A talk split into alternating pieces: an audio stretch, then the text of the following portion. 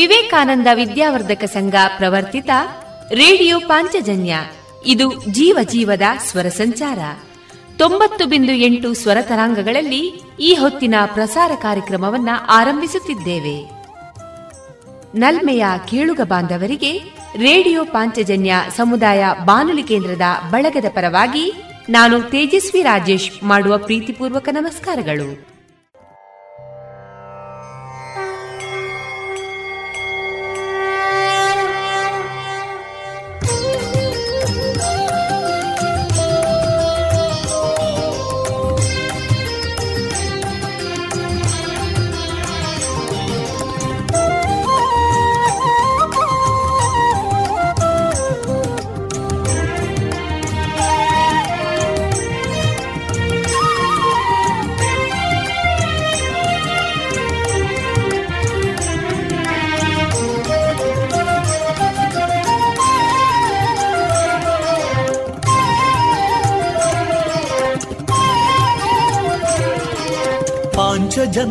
ಮೊಳಗು ಇದುವೇ ಹೊಸ ಬಾಳಿನ ಬೆಳಗು.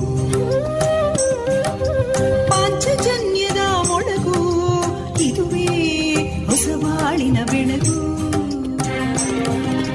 ಜನಮಾನಸವ ಅರಳಿಸುವಂತ ಅರಳಿಸುವಂತ ಜನಮಾನಸವ ಅರಳಿಸುವಂತ ವಿವೇಕವ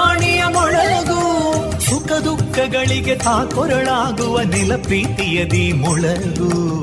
ಇದುವೇ ಹೊಸಬಾಣಿನ ಬೆಳಗು. ಇದುವೇ ಪಾಂಚಜನ್ಯದ ಮೊಳಗು. ಇದುವೇ ಪಾಂಚಜನ್ಯದ ಮೊಳಗು.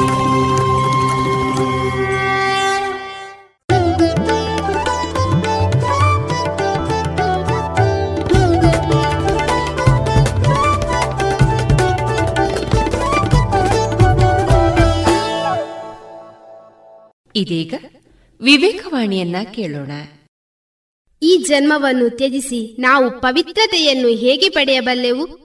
ನಾವೆಲ್ಲ ಕಾಡಿನ ಗುಹೆಗಳಿಗೆ ಹೋಗಲು ಸಾಧ್ಯವೇ? ಇದರಿಂದ ಏನು ಪ್ರಯೋಜನ? ಮನಸ್ಸನ್ನು ನಿಗ್ರಹಿಸದೇ ಇದ್ದರೆ ಗುಹೆಯಲ್ಲಿದ್ದು ಪ್ರಯೋಜನವಿಲ್ಲ. ಏಕೆಂದರೆ ಇದೇ ಮನಸ್ಸು ಅಲ್ಲಿಯೂ ಎಲ್ಲಾ ತರಹದ ಹಾವಳಿಯನ್ನು ಉಂಟು ಮಾಡುವುದು ಆ ಗುಹೆಯಲ್ಲಿಯೇ ಇಪ್ಪತ್ತು ದೆವ್ವಗಳಿರುವುದನ್ನು ನಾವು ಕಾಣುತ್ತೇವೆ. ಏಕೆಂದರೆ ಅವೆಲ್ಲ ನಮ್ಮ ಮನಸ್ಸಿನಲ್ಲೇ ಇವೆ. ಮನಸ್ಸು ಸ್ವಾಧೀನದಲ್ಲಿದ್ದರೆ ಎಲ್ಲಿ ಬೇಕಾದರೂ ನಾವಿದ್ದಲ್ಲಿಯೇ ಗುಹೆಯನ್ನು ಮಾಡಿಕೊಳ್ಳಬಹುದು. ಇದುವರೆಗೆ ವಿವೇಕವಾಣಿಯನ್ನ ಕೇಳಿದಿರಿ.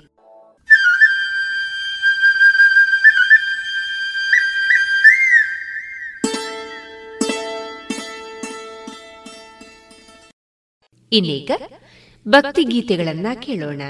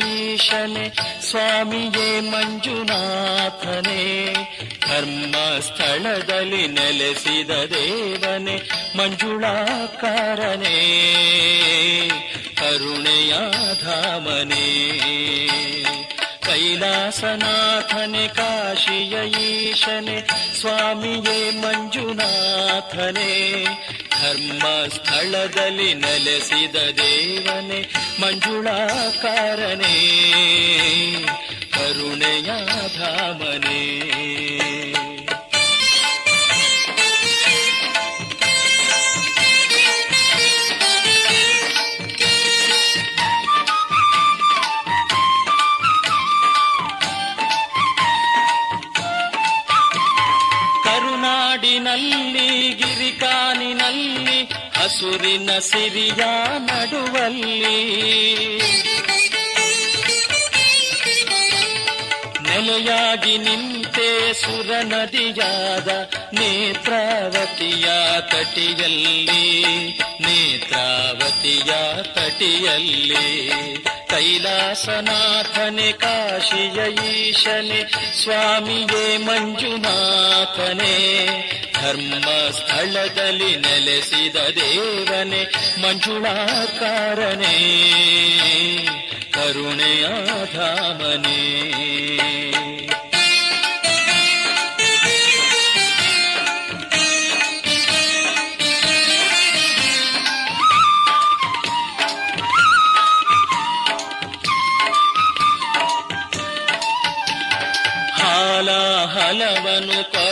ಕೊರಳಲಿ ಧರಿಸಿದೆ ಕಾಪಾಡಿದೆ ಲೋಕವ ಅಭಯವ ನೀಡಿದೆ ಭಯವನು ನೀಗಿದೆ ದೂರಾಗಿಸಿ ಕ್ಲೇಶವ ದೂರಾಗಿಸಿ ಕ್ಲೇಶವ ಕೈಲಾಸನಾಥನೆ ಕಾಶಿಯ ಈಶನೆ ಸ್ವಾಮಿಯೇ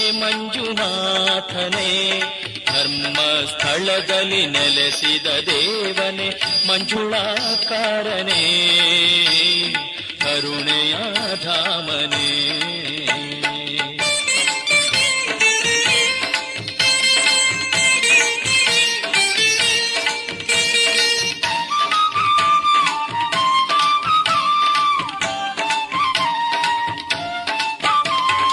ಅನ್ನ ಬ್ರಹ್ಮನೇ ಅನ್ನದಾತನೇ ಮಂಗಳ ಮೂರುತಿಯೇ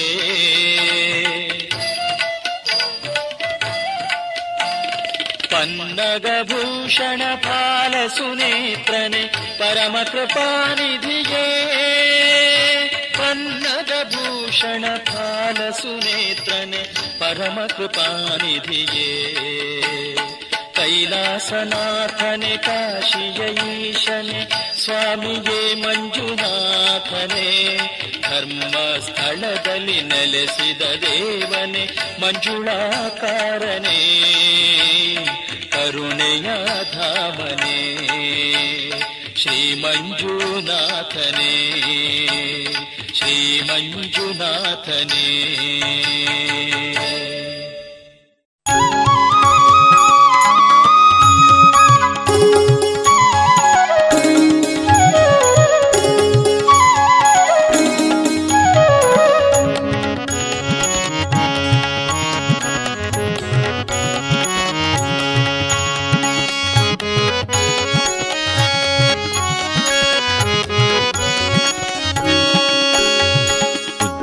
ಮಾತು ಹೇಳಿದರೆ ಕೇಳಬೇಕಮ್ಮ.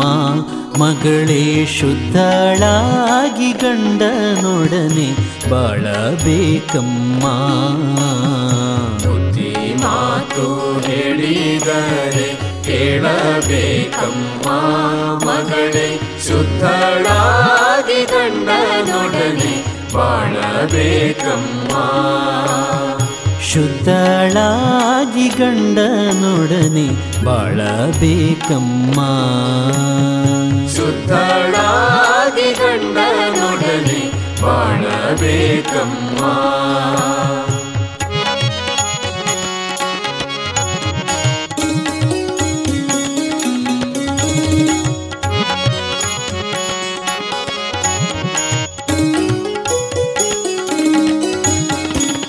ಅತ್ತೆ ಮಾವ ಗಂಜಿಕೊಂಡು ನಡೆಯಬೇಕಮ್ಮ.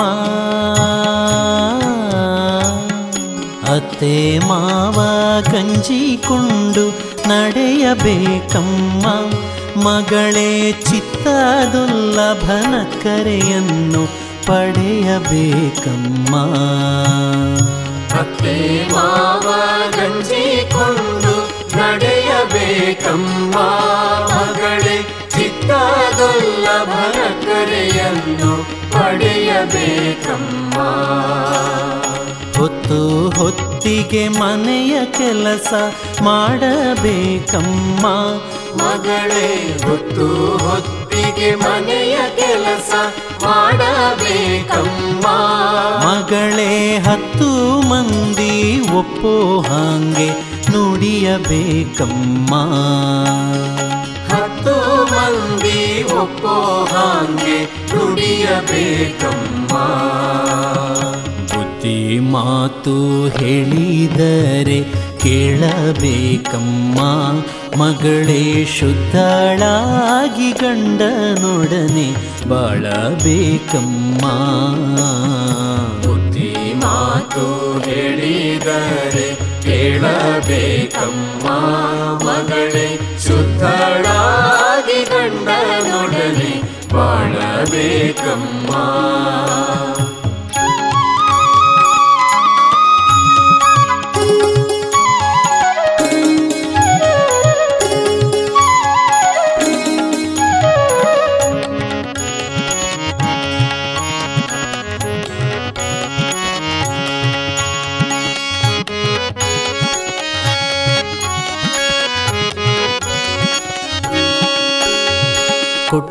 ಕೊಂಬುವ ನೆಂಟರೊಡನೆ ದ್ವೇಷ ಬೇಡಮ್ಮ.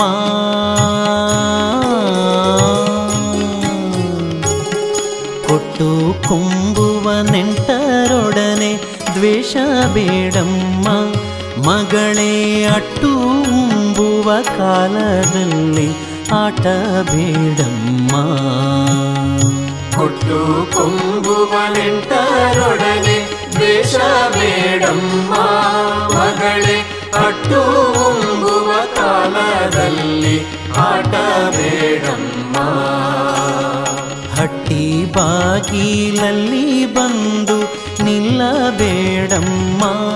ಮಗಳೇ, ಹಟ್ಟಿ ಬಾಗಿಲಲ್ಲಿ ಬಂದು ನಿಲ್ಲಬೇಡಮ್ಮ. ಮಗಳೇ, ಕಟ್ಟಿಯಾಳುವ ಗಂಡನೊಡನೆ ಸಿಟ್ಟು ಬೇಡಮ್ಮ. ಮಗಳೇ ಕಟ್ಟಿಯಾಡುವ ಗಂಡನೊಡನೆ ಸಿಟ್ಟು ಬೇಡಮ್ಮ. ಬುದ್ಧಿ ಮಾತು ಹೇಳಿದರೆ ಕೇಳಬೇಕಮ್ಮ. ಮಗಳೇ ಶುದ್ಧಳಾಗಿ ಗಂಡನೊಡನೆ ಬಾಳಬೇಕಮ್ಮ. ಬುದ್ಧಿ ಮಾತು ಹೇಳಿದರೆ ಕೇಳಬೇಕಮ್ಮ ಮಗಳೇ ಶುದ್ಧಳಾಗಿ ಗಂಡನೊಡನೆ ಬಾಳಬೇಕಮ್ಮ.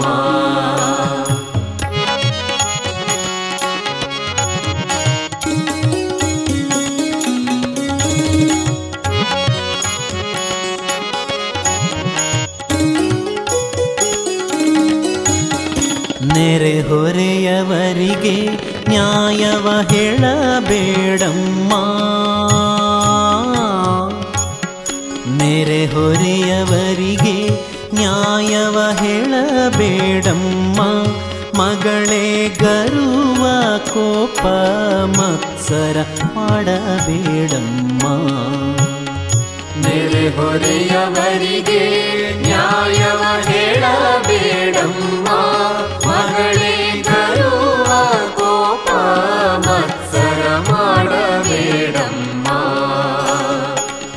ಪರರ ನಿಂದಿಪ ಹೆಂಗಳೊಡನೆ ಸೇರಬೇಡಮ್ಮ ಮಗಳೇ ಪರರ ನಿಂದಿಪ ಹೆಂಗಳೊಡನೆ ಸೇರಬೇಡಮ್ಮ ಮಗಳೇ ಗುರು ಪುರಂದರ ವಿಠಲ ಸ್ಮರಣೆ ಮರೆಯಬೇಡಮ್ಮ ಮಗಳೇ ಗುರು ಪುರಂದರ ವಿಠಲ ಸ್ಮರಣೆ ಮರೆಯಬೇಡಮ್ಮ ಮಾತು ಹೇಳಿದರೆ ಕೇಳಬೇಕಮ್ಮ. ಮಗಳೇ ಶುದ್ಧಳಾಗಿ ಗಂಡನೊಡನೆ ಬಾಳಬೇಕಮ್ಮ. ಬುದ್ಧಿ ಮಾತು ಹೇಳಿದರೆ ಕೇಳಬೇಕಮ್ಮ. ಮಗಳೇ ಶುದ್ಧಳಾಗಿ ಗಂಡನೊಡನೆ ಬಾಳಬೇಕಮ್ಮ.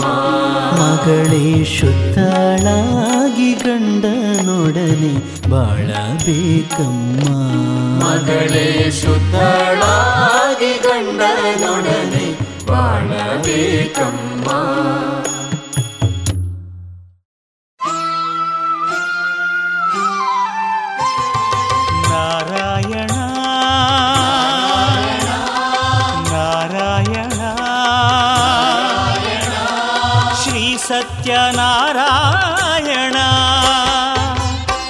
ಅಚ್ಯುತ ಕೇಶವ ಶ್ರೀ ಗೋವಿಂದ. ಮುಕುಂದ ಮಾಧವ ಬ್ರಹ್ಮಾನಂದ.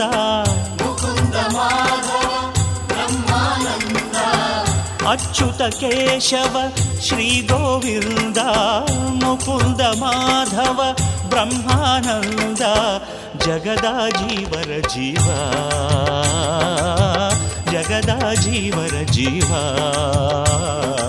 धर्मावतरण हरिसङ्कर्षण धर्मावतरण हरिसङ्कर्षण सत्यनारायण। अच्युतकेशव श्रीगोविन्द मुपुन्द माधव ब्रह्मा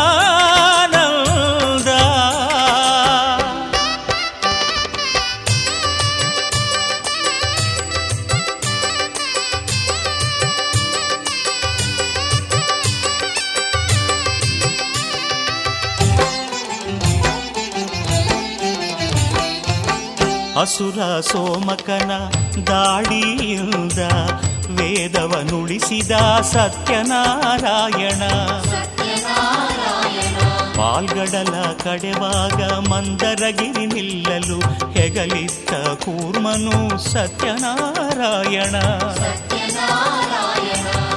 ಅಸುರ ಸೋಮಕನ ದಾಳಿಯಿಂದ ವೇದವನುಳಿಸಿದ ಸತ್ಯನಾರಾಯಣ ಪಾಲ್ಗಡಲ ಕಡೆವಾಗ ಮಂದರಗಿರಿ ನಿಲ್ಲಲು ಹೆಗಲಿತ್ತ ಕೂರ್ಮನು ಸತ್ಯನಾರಾಯಣ ಕೂಳ ಕಿರಣ್ಯಾಕ್ಷಣ ಕೋಟಲೆ ಕಳೆದ ಭೂವರಾಹ ಸ್ವಾಮಿಯೇ ಸತ್ಯನಾರಾಯಣ.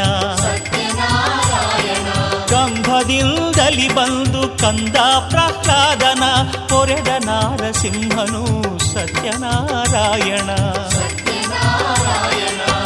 ದೈತ್ಯ ಬಲೀಂದ್ರನ, ದಾರ್ಷ್ಟ್ಯವ ಬಲಿ ಕೊಟ್ಟ, ದೈತ್ಯ ಬಲೀಂದ್ರನ, ದಾರ್ಷ್ಟ್ಯವ ಬಲಿ ಕೊಟ್ಟ ವಾಮನ ರೂಪಿಯು ಸತ್ಯನಾರಾಯಣ.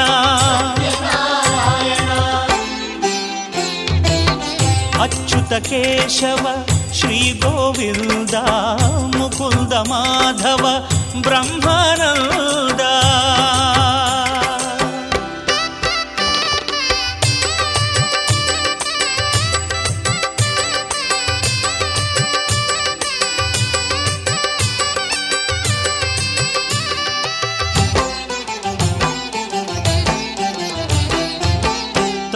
ತಂದೆಯ ಮಾತಿಗೆ, ತಾಯಿಯ ತಲೆ ಕಡಿದ ಭಾರ್ಗವರಾಮನೇ ಸತ್ಯನಾರಾಯಣ. ತನುಜ ರಾವಣನ ದಶಶಿರ ಛೇದಿಸಿದ ದಶರಥ ರಾಮನೇ ಸತ್ಯನಾರಾಯಣ. ತಂದೆಯ ಮಾತಿಗೆ, ತಾಯಿಯ ತಲೆ ಕಡಿದ ಭಾರ್ಗವರಾಮನೇ ಸತ್ಯನಾರಾಯಣ. ಧನುಜ ರಾವಣನ ದಶಶಿರ ಛೇದಿಸಿದ ದಶರಥ ರಾಮನೇ ಸತ್ಯನಾರಾಯಣ ಭಾಗವತೋತ್ತಮ ಹರಿಸರ್ವೋತ್ತಮ ಗೀತಾಚಾರ್ಯನೇ ಸತ್ಯನಾರಾಯಣ ಉದ್ಭುತ ಸಿದ್ಧಿದ ಬುದ್ಧಿ ಪ್ರಬೋಧಕ ಬೌದ್ಧಾವತಾರಿಯೇ ಸತ್ಯನಾರಾಯಣ ಜಾಣ ಜಾಣರ ಜಾಣ ಜನತಾ ಜನಾರ್ದನ ಜಾಣ ಜಾಣರ ಜಾಣ ಜನತಾ ಜನಾರ್ದನ ಕಲಿಕಾಲ ಪುರುಷನೇ ಸತ್ಯನಾರಾಯಣ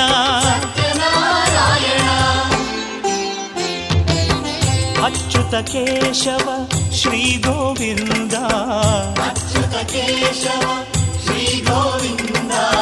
ಮುಕುಂದ ಮಾಧವ ಬ್ರಹ್ಮಾನಂದ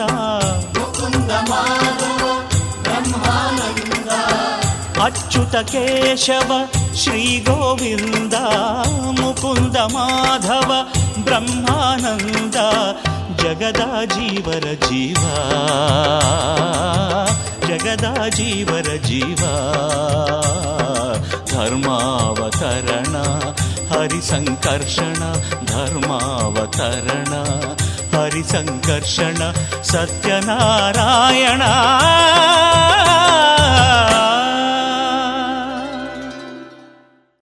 ನಡೆದು ಬರಯ್ಯ, ಕೃಷ್ಣ ನಡೆದು ಬರಯ್ಯ. ನಡೆದು ಬರಯ್ಯ, ಕೃಷ್ಣ ನಡೆದು ಬರಯ್ಯ. ನಡೆದು ಬರಯ್ಯ, ಕೃಷ್ಣ ನಡೆದು ಬರಯ್ಯ. ನಡೆದು ಬರಯ್ಯ ಕೃಷ್ಣ, ನಡೆದು ಬರಯ್ಯ, ನಡೆದು ನಡೆದು ನಡೆದು ನಡೆದು ಬಾರಯ್ಯ ಕೃಷ್ಣ ಬಾರಯ್ಯ ಕೃಷ್ಣ ಬಾರಯ್ಯ ಕೃಷ್ಣ. ನಡೆದು ನಿಬಾ ನಡೆದು ನಿಬಾ ನಡೆದು ನಿಬಾ ನಡೆದು ನಿಬಾ ನಡೆದು ನಿಬಾ ನಡೆದು ನಡೆದು ನಡೆದು ನಡೆದು ನಡೆದು ಬಾರಯ್ಯ ಕೃಷ್ಣ ಬಾರಯ್ಯ ಕೃಷ್ಣ ಬಾರಯ್ಯ ಕೃಷ್ಣ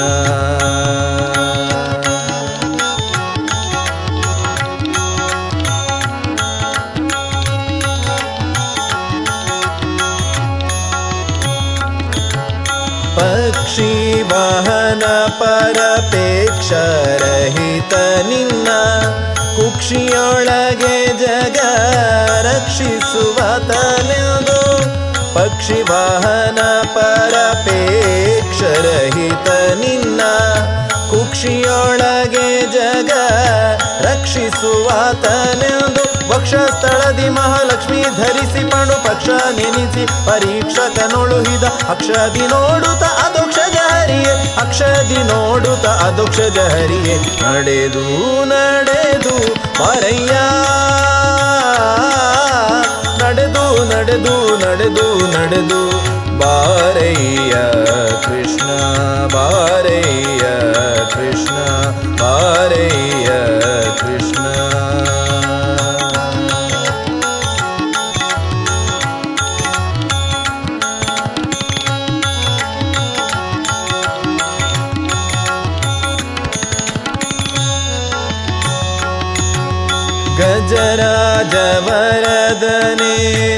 ತ್ರಿಜಗದೊಡೆಯ ನಿನ್ನ ಗಜ ವಜ್ರ ಕುಶಪಾದ ಭಜ ಕರೆನಿಸುವಾತ ಭಜಕರೆನಿಸುವಾತ ಗಜರಾಜವರದನೆ ತ್ರಿಜಗದೊಡೆಯ ನಿನ್ನ ಗಜ ವಜ್ರ ಕುಶಪಾದ ಭಜ ಕರೆನಿಸುವಾತ ಸುಜನ ವಂದಿತನಾದ ಕುಜನ ಕುಠರಿಯಲ್ಲಿ ಅಜಮಿಲಗೊಲಿದಂತ ಅಜ ಗಜೇಂದ್ರನ ಪ್ರಿಯ, ನಿಜವಾಗಿ ನೋಡನ್ನ ಕಳೆಯುತ್ತ ನಿಜವಾಗಿ ನೋಡೆನ್ನ ರಜತವ ಕಳೆಯುತ ನಡೆದು ನಡೆದು, ಬಾರಯ್ಯ. ನಡೆದು ನಡೆದು ನಡೆದು ನಡೆದು, ಬಾರಯ್ಯ ಕೃಷ್ಣ ಬಾರಯ್ಯ ಕೃಷ್ಣ ಬಾರಯ್ಯ ಕೃಷ್ಣ.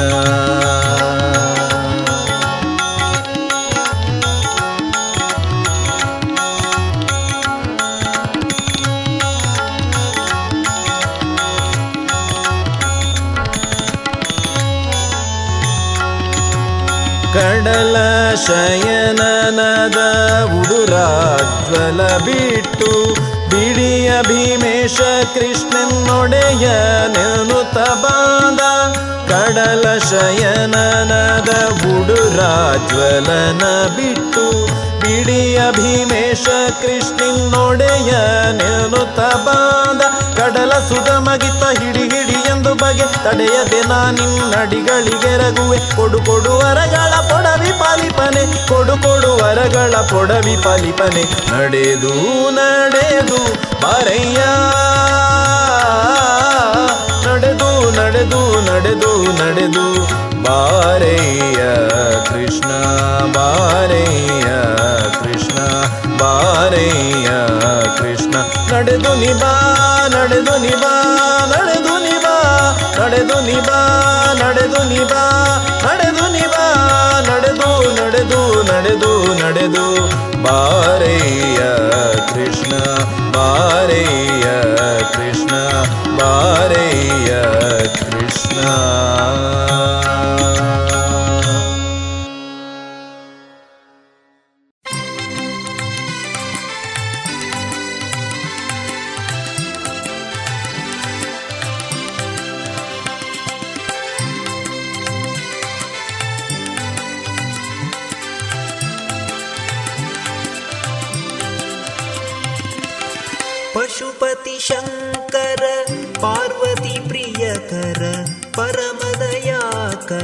परमेश।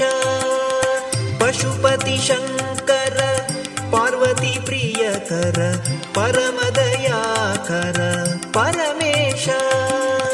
परशिव शशिधर प्रियजन शुभकर करशिव शशिधर प्रियजन शुभकर। पालय मां शिव विषभक्ष। पशुपतिशङ्कर परमदयाकर परमेश।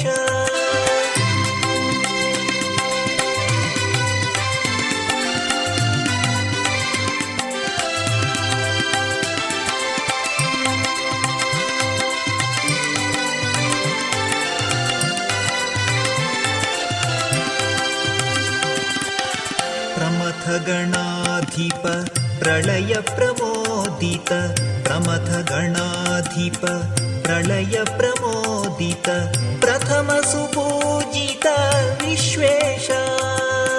प्रथमसुपूजित विश्वेष पाशुपतप्रद पञ्चमुख प्रिय। पाशुपतप्रद पञ्चमुख प्रिय। फलविलोचन ललितेश।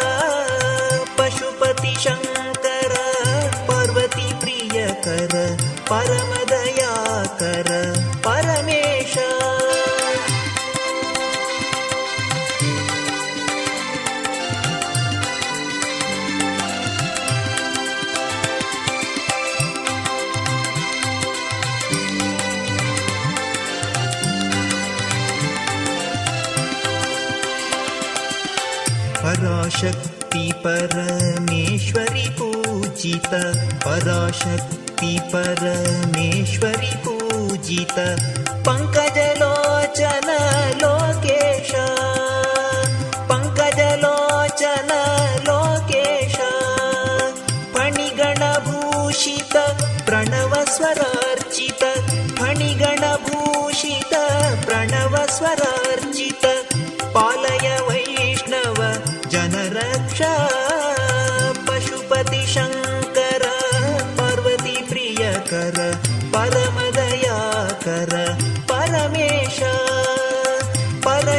शशिधर प्रियजन शुभकर। परशिव शशिधर प्रियजन शुभकर। पालय मां शिव विषभक्ष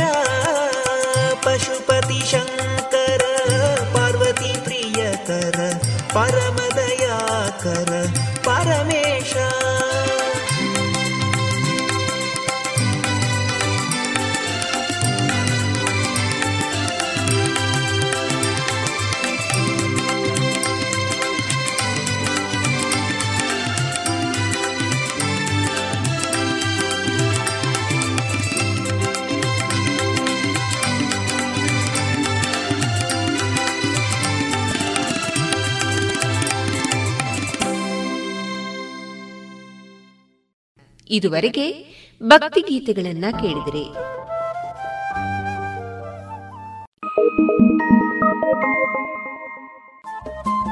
ರೇಡಿಯೋ ಪಾಂಚಜನ್ಯ ತೊಂಬತ್ತು ಬಿಂದು ಎಂಟು ಎಫ್ಎಂ ಸಮುದಾಯ ಬಾನುಲಿ ಕೇಂದ್ರ ಪುತ್ತೂರು. ಇದು ಜೀವ ಜೀವದ ಸ್ವರ ಸಂಚಾರ.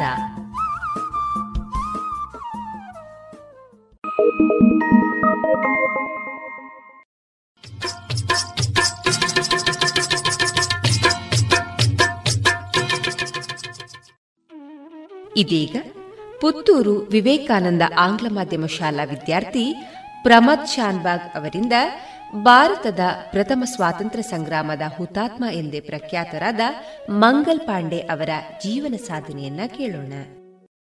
ಭಾರತ ಸನಾತನ ಪರಂಪರೆಯನ್ನು ಹೊಂದಿದ ದೇಶ, ಜಗತ್ತಿನ ದೇಶಗಳಲ್ಲೇ ಅತಿ ವಿಶಿಷ್ಟವಾದುದು. ಹಲವು ರಾಜಮನೆತನಗಳು ಶತಮಾನಗಳಿಂದ ಸರ್ವಧರ್ಮ ಸಹಿಷ್ಣುಗಳಾಗಿ ರಾಜ್ಯ ವಿಸ್ತಾರ ಮಾಡಿದ್ದಾರೆ. ಯುರೋಪಿನ ದೇಶಗಳು ಭಾರತಕ್ಕೆ ಹೊಸ ಜಲಮಾರ್ಗ ಕಂಡುಹಿಡಿದ ನಂತರ ವ್ಯಾಪಾರ ಉದ್ದೇಶವನ್ನು ಬಿಟ್ಟು ರಾಜಕೀಯದಲ್ಲಿ ಹಸ್ತಕ್ಷೇಪ ಮಾಡಿದರು. ನಂತರದ ಎರಡು ಮೂರು ಶತಮಾನಗಳ ಕಾಲ ಭಾರತವು ಬ್ರಿಟಿಷರ ರಾಜಕೀಯ ಆಳ್ವಿಕೆಯಲ್ಲಿ ನೆರಳಿತು.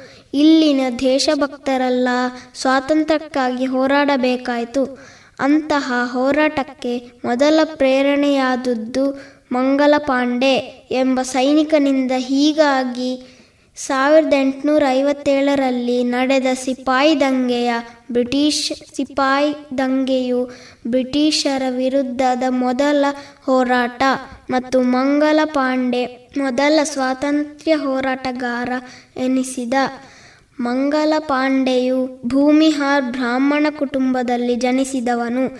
ಈತ ಉತ್ತರ ಪ್ರದೇಶದ ಬಲ್ಲಿಯ ಜಿಲ್ಲೆಯ ನಾಗವಹಳ್ಳಿಯ ಜುಲೈ ಸಾವಿರದ ಎಂಟುನೂರ ಇಪ್ಪತ್ತೇಳರಲ್ಲಿ ಹುಟ್ಟಿದನು. ಇವನ ತಂದೆ ದಿವಾಕರ್ ಪಾಂಡೆ ಅಲ್ಲಿ ಮಧ್ಯಮ ವರ್ಗದ ರೈತನಾಗಿದ್ದರು. ಆದರೆ ಸಾವಿರದ ಎಂಟುನೂರ ಮೂವತ್ತರ ಬರಗಾಲದಿಂದಾಗಿ ಅವರು ಮೃತರಾದರು. ಮಂಗಲ ಪಾಂಡೆಗೆ ಇಬ್ಬರು ಸಹೋದರಿಯರಿದ್ದರು.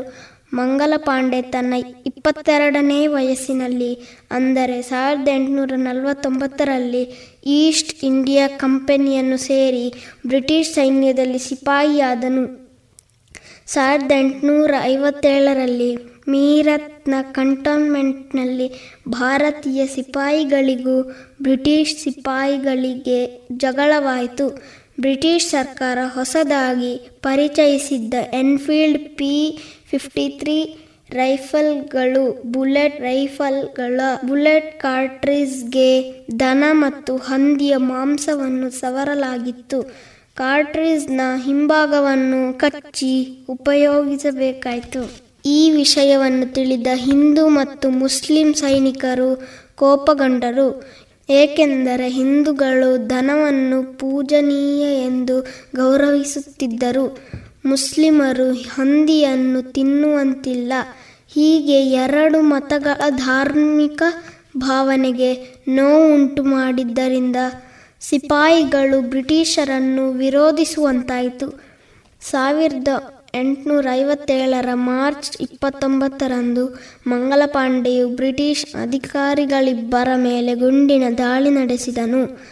ಇಬ್ಬರು ಅಧಿಕಾರಿಗಳ ಸಾವಿಗೆ ಕಾರಣನಾದ ಮಂಗಲಪಾಂಡೆಯನ್ನು ಬ್ರಿಟಿಷ್ ಸೇನೆ ಬಂಧಿಸಿತು. ಮಂಗಲಪಾಂಡೆಯು ಆತ್ಮಾರ್ಪಣೆ ಮಾಡಿಕೊಳ್ಳ ಬಯಸಿದರು ಅದಕ್ಕೆ ಅವಕಾಶ ಸಿಗಲಿಲ್ಲ. ಸಾವಿರದ ಎಂಟುನೂರ ಐವತ್ತೇಳರ ಏಪ್ರಿಲ್ ಎಂಟರಂದು ಕೋಲ್ಕತ್ತಾದ ಬ್ಯಾರಕ್ಪುರದಲ್ಲಿ ಆತನನ್ನು ಗಲ್ಲಿಗೇರಿಸಲಾಯಿತು.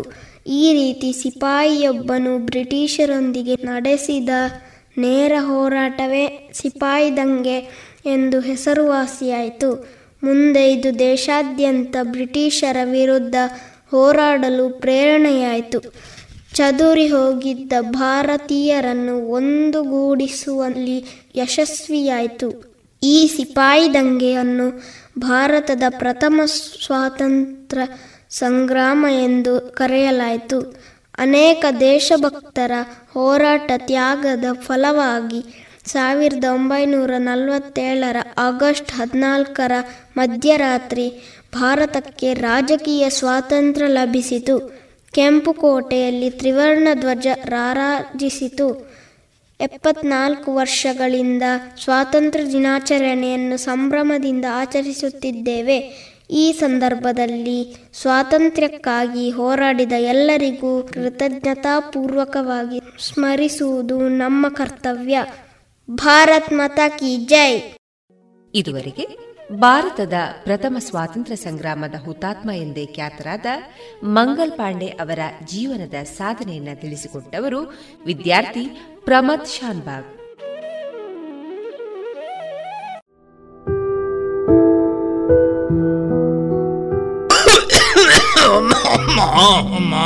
ತೆಮ್ಮ ಉಂಡಜ್ಜರೆ ತೆಮ್ಮ ತರವೇನೆ ಕೈಕಾರ್ವೇನೆ ಪೂರ ಉಂಡು ಮಗ. ಅಮ್ಮ. ಮರ್ದದ ತೊಂಡರಾಜ್ಜರೆ ಮರ್ದಗ ಪೂರ ದಾಯಗ ಪೊಕ್ಕಡೆ ಖರ್ಚು ಪಾಡ್ನೆ ಮಗ. ಎಂಚ?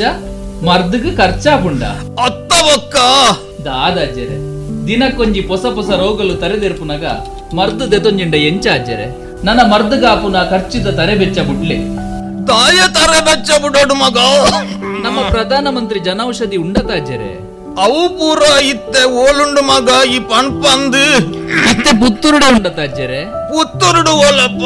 ಪುತ್ತೂರ್ದ ದರ್ಬೇಡ್ಲ ಮಹಾಮಾಯಿ ದೇವಸ್ಥಾನದ ಕೈತಲು ಕ್ಯಾಂಪ್ಕೋ ಬಿಲ್ಡಿಂಗ್ ಇಡ್ಲ ಉಂಡತ ಅಜ್ಜರೆ ಹಿಂದೆ ಸಂಪರ್ಕಿಸಿ ಮಹಿಳಾ ವಿವಿಧೋದ್ದೇಶ ಸಹಕಾರಿ ಸಂಘದ ಕಟ್ಟಡ ದರ್ಬೆ ಮತ್ತು ಮಹಮ್ಮಾಯಿ ದೇವಸ್ಥಾನದ ಬಳಿ ಇರುವ ಕ್ಯಾಂಪ್ಕೋ ಬಿಲ್ಡಿಂಗ್ನಲ್ಲಿ ಪ್ರಧಾನಮಂತ್ರಿ ಜನೌಷಧಿ ಕೇಂದ್ರ. ದೂರವಾಣಿ ಒಂಬತ್ತು ನಾಲ್ಕು ಎಂಟು ಮೂರು ಐದು ಒಂದು ಒಂದು ಮೂರು ಏಳು ಒಂದು.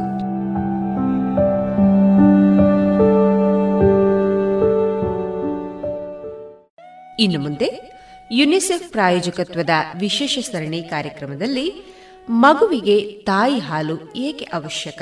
ಈ ವಿಷಯವಾಗಿ ಮಕ್ಕಳ ತಜ್ಞರು, ಮನೋಚಿಕಿತ್ಸಕರು ಹಾಗೂ ಪುತ್ತೂರಿನ ಇಎಸ್ಐ ಆಸ್ಪತ್ರೆಯಲ್ಲಿ ಹಿರಿಯ ತಜ್ಞರಾಗಿ ಕಾರ್ಯನಿರ್ವಹಿಸುತ್ತಿರುವ ಡಾಕ್ಟರ್ ಸುಲೇಖಾ ವರದರಾಜ್ ಅವರೊಂದಿಗಿನ ಸಂದರ್ಶನವನ್ನ ಕೇಳೋಣ. ಇವರನ್ನ ಸಂದರ್ಶಿಸಲಿದ್ದಾರೆ ಡಾಕ್ಟರ್ ವಿಜಯ ಸರಸ್ವತಿ. ಆತ್ಮೀಯ ಶ್ರೋತೃ ಬಾಂಧವರೇ ರೇಡಿಯೋ ಪಾಂಚಜನ್ಯದ ವೈದ್ಯ ದೇವೋಭವ ಕಾರ್ಯಕ್ರಮಕ್ಕೆ ನಿಮಗೆಲ್ಲರಿಗೂ ಆತ್ಮೀಯ ಸ್ವಾಗತ. ಇಂದಿನ ನಮ್ಮ ಈ ವಿಶೇಷ ಸಂಚಿಕೆಯಲ್ಲಿ ನಮ್ಮೊಂದಿಗೆ ಲಭ್ಯರಿರುವಂತಹ ತಜ್ಞೆ ಪುತ್ತೂರಿನ ಕಾರ್ಮಿಕ ಆಸ್ಪತ್ರೆಯಲ್ಲಿ ಹಿರಿಯ ಮಕ್ಕಳ ತಜ್ಞೆ ಆಗಿರುವಂತಹ ಡಾಕ್ಟರ್ ಸುಲೇಖಾ ವರರಾಜ್ ಇವರು. ಇವರನ್ನ ಈ ಕಾರ್ಯಕ್ರಮಕ್ಕೆ ಆತ್ಮೀಯವಾಗಿ ಸ್ವಾಗತಿಸ್ತಾ ಮೇಡಮ್ ನಮಸ್ಕಾರ. ನಮಸ್ತೆ. ಈ ತಾಯಿ ಮಗುವಿನ ಸಂಬಂಧ ಅನ್ನುವಂಥದ್ದು ಅತ್ಯಂತ ಹಿರಿಮೆ ಉಳ್ಳದ್ದು ನವಮಾಸಗಳ ಕಾಲ ತನ್ನ ಗರ್ಭದಲ್ಲಿ ಹೊತ್ತು, ಆಮೇಲೆ ಹೆತ್ತು, ಹಾಲುಣಿಸಿ ಬೆಳೆಸುವ ತಾಯಿಯ ವಾತ್ಸಲ್ಯ ಅತ್ಯಂತ ಹಿರಿಮೆಯದ್ದು. ಈ ನಿಟ್ಟಿನಲ್ಲಿ ಈ ಸ್ತನ್ಯಪಾನ ಏಕೆ ಅತ್ಯಂತ ಮಹತ್ವದ್ದು? ಇದರ ಬಗ್ಗೆ ಮಾಹಿತಿಯನ್ನು ನೀಡ್ತೀರಾ? ಮನುಷ್ಯನ ಯಾವುದಾದ್ರೂ ಒಂದು ಅದ್ಭುತ ಆಹಾರ ಯಾವುದು ಅಂತ ಯಾರಾದರೂ ನನ್ನ ಹತ್ರ ಕೇಳಿದರೆ ಅದು ಎದೆ ಹಾಲು ಯಾಕೆ ಹೇಳಿದ್ರೆ ನಾವು ಇಷ್ಟೆಲ್ಲ ವೈಜ್ಞಾನಿಕವಾಗಿ ಮುಂದುವರಿಯಿರ್ಬೋದು ಇಷ್ಟೆಲ್ಲ ಸಂಶೋಧನೆ ಆದರೂ ಸಹ ಮನುಷ್ಯನಿಗೆ ವಿಜ್ಞಾನಿಗಳಿಗೆ ಅದನ್ನು ಹೋಲುವಂತಹ ಒಂದು ಆಹಾರವನ್ನು ಉತ್ಪಾದಿಸಲಿಕ್ಕೆ ಆಗಲಿಲ್ಲ ಅಂತ ಹೇಳುವಾಗ ನಾವು ಈ ಪ್ರಕೃತಿ ಎದುರು ಎಷ್ಟೊಂದು ಸಣ್ಣದು ಅಂತ ಹೇಳುವ ಅರಿವು ಸಹ ಆಗ್ತದೆ. ಇದೊಂದು ಅದ್ಭುತ ಆಹಾರವೇ ಸರಿ. ನೀವೇ ನೋಡಿ ಯಾಕೆ ಹೇಳಿದ್ರೆ ಇದನ್ನು ತಯಾರು ಮಾಡಲಿಕ್ಕೆ ಯಾವುದೇ ಖರ್ಚು ವೆಚ್ಚ ಇಲ್ಲ. ಅಮ್ಮನಿಗೆ ಯಾವುದೇ ಟೈಮ್ ಬೇಕು ಅಂತ ಇಲ್ಲ. ಅತ್ಯಂತ ಶುದ್ಧ ಹಾಗೂ ಮಗುಗೆ ಏನು ಬೇಕು ಅದೆಲ್ಲ ಅದರಲ್ಲಿದೆ. ಇಂತಹ ಆಹಾರ ಇನ್ನೊಂದಿಲ್ಲ. ಆ ನಿಟ್ಟಿನಲ್ಲಿ ಇದು ತುಂಬ ತುಂಬ ಮುಖ್ಯ. ಆದರೆ ನನಗನಿಸುತ್ತೆ ಇದೊಂದು ಮನುಷ್ಯರ ಅಜ್ಞಾನದಿಂದಾಗಿ ಇನ್ನೂ ಇನ್ನೂ ನಾವು ಈ ಸ್ತನ್ನಪಾನ ಎದೆ ಹಾಲು ಯಾಕೆ ಇಂಪಾರ್ಟೆಂಟ್ ಅಂತ ನಾವು ಆಗಾಗ ಹೇಳ್ತಾ ಇರಬೇಕು. ಅಜ್ಞಾನಕ್ಕಿಂತಲೂ ತಪ್ಪು ಕಲ್ಪನೆಗಳು ಇದೆ. ಎಷ್ಟೋ ಎಜುಕೇಟೆಡ್ ಪೇಷಂಟ್ಗಳಲ್ಲಿ ಸಹ ಈಕ್ವಲ್ ಆಗಿ ಇದರ ಬಗ್ಗೆ ಅಜ್ಞಾನ ಇದೆ ಅಂತ ಹೇಳಿದರೆ ಅದು ತಪ್ಪು ಕಲ್ಪನೆ.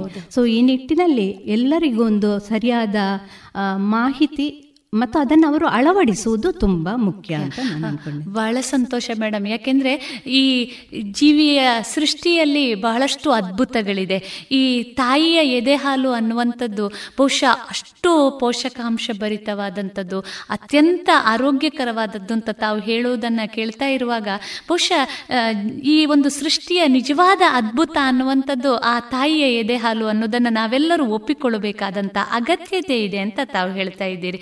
ಮೇಡಮ್, ಇನ್ನೂ ಒಂದು ಈ ತಾಯಿಯ ಎದೆ ಹಾಲನ್ನ ಮೊದಲ ಲಸಿಕೆ ಅಂತ ಕರೀತಾರೆ. ಯಾಕೆ ಇದನ್ನ ಮೊದಲ ಲಸಿಕೆ ಅಂತ ಕರೀತಾರೆ?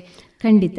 ಎಲ್ಲ ಲಸಿಕೆಗಳು ಮನುಷ್ಯ ಕಂಡು ಹಿಡಿದದ್ದು ಆದ್ರೆ ಮನುಷ್ಯ ಕಂಡು ಹಿಡಿಯದೇ ಇರುವಂತಹ ಒಂದು ಲಸಿಕೆ ಇದೆ ಅಂತ ಹೇಳಿದ್ರೆ ಅದು ಎದೆ ಹಾಲು ಅಂತ ಹೇಳಿದ್ರೆ ಅದರಲ್ಲೂ ಪ್ರಥಮ ನಲವತ್ತೆಂಟು ಗಂಟೆ ಒಳಗೆ ಬರುವಂತಹ ತಾಯಿಯ ಎದೆ ಹಾಲು ಅದಕ್ಕೆ ಕೊಲೆಸ್ಟ್ರಮ್ ಅಂತ ಹೇಳ್ತೇವೆ. ಅದನ್ನು ಹೆಚ್ಚಿನವರು ಅನ್ಕೊಳ್ತಾರೆ ಅದು ಹಳದಿ ಬಣ್ಣ ಇದೆ ಅದು ಏನೋ ಒಂದು ಕೀವು ಅದನ್ನು ಕೊಡಬಾರ್ದು ಅಂತ ಹೇಳುವ ತಪ್ಪು ಕಲ್ಪನೆ ಸಹ ಇದೆ. ಮತ್ತೆ ಹೆಚ್ಚಿನವರಿಗೆ ಅದು ಸಾಕಾಗ್ಲಿಕ್ಕಿಲ್ಲ ಮಗುವಿಗೆ ಅಂತ ಹೇಳಿ ಆ ಟೈಮಲ್ಲಿ ಮಗುವಿಗೆ ಬೇರೆ ಆಹಾರವನ್ನು ಕೊಡ್ತಾರೆ. ಆದ್ರೆ ಅದು ಕೆಲವೇ ಕೆಲವು ಎಂ ಎಲ್ ಬರುದು. ಹತ್ತು ಎಂ ಎಲ್ ಮೂವತ್ತು ಎಂ ಎಲ್ ಬಂದ್ರೂ ಸಹ ಅದು ಮಗುವಿಗೆ ಧಾರಾಳ ಸಾಕಾಗತ್ತೆ. ಆದ್ರೆ ಇದಾದ್ಮೇಲೆ ನಲವತ್ತೆಂಟು ಕಳೆದ್ಮೇಲೆ ಎಲ್ಲರೂ ಹೇಳ್ತಾರೆ ಹಾಲಾಗಿದ ಅಂತ ಕೇಳುವ ಆ ಹಾಲು ಅದು ಅದರ ನಂತರಕ್ಕೆ ಸಾಕಾಗತ್ತೆ. ನಾವು ತಪ್ಪದೆ ಎಲ್ಲಿ ಅಂತ ಹೇಳಿದ್ರೆ ಈ ನಲವತ್ತೆಂಟು ಗಂಟೆಯಲ್ಲಿ ಮಗುವಿಗೆ ಬೇರೆ ಆಹಾರವನ್ನು ಕೊಡುವಾಗ ಮಗು ಚೀಪಿದ್ರೆ ಮಾತ್ರ ಹಾಲಾಗತ್ತೆ. ಅದು ಮುಖ್ಯವಾದ ಅಂಶ. ಇದರಲ್ಲಿ ಇಮ್ಯುನೋಗ್ಲೋಬ್ಲಿನ್ಸ್ ಅಂತ ಇದೆ ಇದು ನಮಗೆಲ್ಲ ಲೈಫ್ ಲಾಂಗ್ ಇಮ್ಯುನಿಟಿ ಕೊಡ್ತದೆ ಕೊಡ್ತದೆ. ಐ ಜಿ ಇರ್ಬೋದು ಇಮ್ಯುನೋಗ್ಲೋಬ್ಲಿನ್ ಇರ್ಬೋದು ವಿಟಮಿನ್ಸ್ಗಳಿರ್ಬೋದು ವಿಟಮಿನ್ ಕೆ ವಿಟಮಿನ್ ಎ ಅದನ್ನೆಲ್ಲ ಅದು ಒಂಬತ್ತು ತಿಂಗಳವರೆಗೆ ಬೇಕಾದ ಎಲ್ಲ ಆ ಟೈಮಲ್ಲಿ ಮಗುವಿಗೆ ಬೇಕಾದ್ದು ಸಿಗ್ತದೆ. ಒಳ್ಳೆ ಒಳ್ಳೆ ಪ್ರೋಟೀನ್ಗಳು ಲಾಂಗ್ ಇದೆಲ್ಲ ನಮಗೆ ಲಾಂಗ್ ಟರ್ಮ್ ಇಮ್ಯುನಿಟಿ ಕೊಡ್ತದೆ. ಯಾವ ಮಕ್ಕಳು ನೀವು ನೋಡಿ ಎಕ್ಸ್ಕ್ಲೂಸಿವ್ ಬ್ರೆಸ್ಟ್ ಫೀಡಿಂಗ್ ಅಂತ ಇದೆ ಆರು ತಿಂಗಳವರೆಗೆ ಇದನ್ನು ಅಮ್ಮನ ಹಾಲು ಮಾತ್ರ ಕೊಟ್ಟ ಮಕ್ಕಳಿಗೆ ಆಗಾಗ ಹಾಸ್ಪಿಟಲೈಸೇಷನ್ ಇಲ್ಲ. ಹೇಳ್ತಾರೆ ನಮ್ಮ ಸಂಬಂಧಿಗಳಿರ್ಬೋದು ಯಾವಾಗ ನಾವು ಬೇರೆ ಹಾಲು ಕೊಡಲಿಕ್ಕೆ ಶುರು ಮಾಡಿದೋ ಮಗುಗೆ ಎಲ್ಲ ಸುರಾಗತ್ತೆ ಅಂತ. ಸೊ ಈ ನಿಟ್ಟಿನಲ್ಲಿ ಇದು ಲಸಿಕೆ ಆ ನಲವತ್ತೆಂಟು ಗಂಟೆಯಲ್ಲಿ ನೀವು ಹೇಗೆ ಮಗುವಿಗೆ ಹಾಲುಣಿಸ್ತೀರಾ ನಿಮ್ಮ ಕ್ರಮ ಹೇಗೆ ನಿಮ್ಮ ಬಿಲೀಫ್ ಸಿಸ್ಟಮ್ ಹೇಗೆ ಅದಕ್ಕಿಂತಲೂ ಮುಖ್ಯವಾಗಿ ನನಗೆ ಹಾಲುಣಿಸಲಿಕ್ಕೆ ಸಾಧ್ಯ ಉಂಟು ಅಂತ ಹೇಳುವ ಒಂದು ವಿಶ್ವಾಸ ಒಂದು ನಂಬಿಕೆ ಸಹ ಕಾನ್ಫಿಡೆನ್ಸ್ ಸಹ ತುಂಬಾ ಮುಖ್ಯ ಆಗತ್ತೆ ಹಾಲು ಉತ್ಪಾದನೆಯಲ್ಲಿ. ಮಗ ಸಕ್ಕಿಂಗ್ ಬೇಕು ಅಮ್ಮನಿಗೆ ಆ ಥರ ಲೆಡ್ ಡೌನ್ ರಿಫ್ಲೆಕ್ಸ್ ಸಹ ಬೇಕು. ಆದರೆ ಆ ಟೈಮಲ್ಲಿ ಆ ನಲವತ್ತೆಂಟು ಗಂಟೆಯಲ್ಲಿ ಮಗುವಿಗೆ ಮಗು ಸಕ್ ಮಾಡಬೇಕು ಅಮ್ಮ ಹಾಲು ಕೊಡಬೇಕು. ಹಾಗಾದ್ರೆ ಆರು ತಿಂಗಳವರೆಗೆ you take it for granted ಒಂದು ಮಗುವಿಗೆಲ್ಲ ಎರಡು ಮಕ್ಕಳಿಗೆ ಸಹ ಹಾಲುಣಿಸುವಷ್ಟು ಶಕ್ತಿ ಒಂದು ಹೆಂಗುಸಿಗೆ ಒಂದು ಭಿಕ್ಷುಕೆ ಅಮ್ಮನಿಗೆ ಸಹ ಉಂಟು ಅಂತ ಹೇಳಿದ್ರೆ ಪ್ರಕೃತಿ ಹೇಳ್ತಾರೆ ಎರಡು ಸ್ತನಗಳು ಯಾಕೆ ಕೊಟ್ಟಿದೆ ಅಂತ ಹೇಳಿದ್ರೆ ಹೆಂಗಸಿಗೆ ಸಹಜವಾಗಿ ಎರಡು ಮಕ್ಕಳನ್ನು ಎದೆ ಹಾಲು ಉಣಿಸುವ ತಾಕತ್ತಿದೆ ಅಂತ. ನೋಡಿ ಅದು ನಿಜವಾದ ಒಂದು ಅದ್ಭುತ ಅದು. ಅದ್ಭುತ. ಯಾಕೆಂತ ಹೇಳಿದ್ರೆ ಈಗ ನೋಡಿ ತಾವೇ ಹೇಳಿದ ಹಾಗೆ ಮೇಡಮ್ ಹುಟ್ಟಿದ ನಲವತ್ತೆಂಟು ಗಂಟೆಗಳ ಒಳಗಡೆ ತಾಯಿಯ ಎದೆ ಹಾಲನ್ನ ಸ್ವೀಕರಿಸಿದಂತ ಮಗು ಜೀವನದುದ್ದಕ್ಕೂ ಅತ್ಯಂತ ಆರೋಗ್ಯಕರವಾಗಿರ್ತದೆ ಅನ್ನುವಂಥ ಮಾತು ಎಷ್ಟೊಂದು ಸಕಾರಾತ್ಮಕವಾಗಿ ಇದೆ. ಯಾಕೆಂದ್ರೆ ನಾವೆಲ್ಲ ಒಂದು ಮಗು ಅನ್ನುವಂಥದ್ದು ಒಂದು ಮನೆಯ ಕನಸು. ಆವಾಗ ಪ್ರತಿಯೊಂದು ತಾಯಿಯು ಅಥವಾ ಕುಟುಂಬದವರು ನಮ್ಮ ಮಕ್ಕಳು ಆರೋಗ್ಯಕರವಾಗಿರಬೇಕು ಅನ್ನುವಂಥದ್ದು ಖಂಡಿತವಾಗಿಯೂ ಸಹಜ. ಇಂಥ ಸಂದರ್ಭದಲ್ಲಿ ಆರಂಭಿಕ ಹಂತದಲ್ಲಿ ಆ ಮಗುವಿಗೆ ಹಾಲುಣಿಸಿದಾಗ ಅದು ಜೀವನ ಉದ್ದಕ್ಕೂ ಆರೋಗ್ಯಕರವಾದಂಥ ಜೀವನವನ್ನು ರೂಢಿಸಿಕೊಳ್ಳಿಕ್ಕೆ ಸಾಧ್ಯ ಇದೆ ಅನ್ನುವಂಥದ್ದು ತುಂಬ ಉಪಯುಕ್ತವಾದಂಥ ಮಾಹಿತಿ. ಮೇಡಮ್ ತಾವು ಈಗ ಹೇಳಿದ್ರಿ ನಲವತ್ತೆಂಟು ಗಂಟೆಗಳ ಅವಧಿಯಲ್ಲಿ ಮಗುವಿಗೆ ಆರಂಭಿಕ ಹಂತದಲ್ಲಿ ಹಾಲುಣಿಸಬೇಕು. ಇನ್ನೂ ಒಂದು ಈಗ ಪ್ರಥಮವಾಗಿ ತಾಯಿ ಆಗುವಂಥ ಯಾವುದೇ ಹೆಣ್ಣು ಮಗಳಿಗೆ ಅದು ಹೊಸತಾದ ಅನುಭವ. ಒಂದು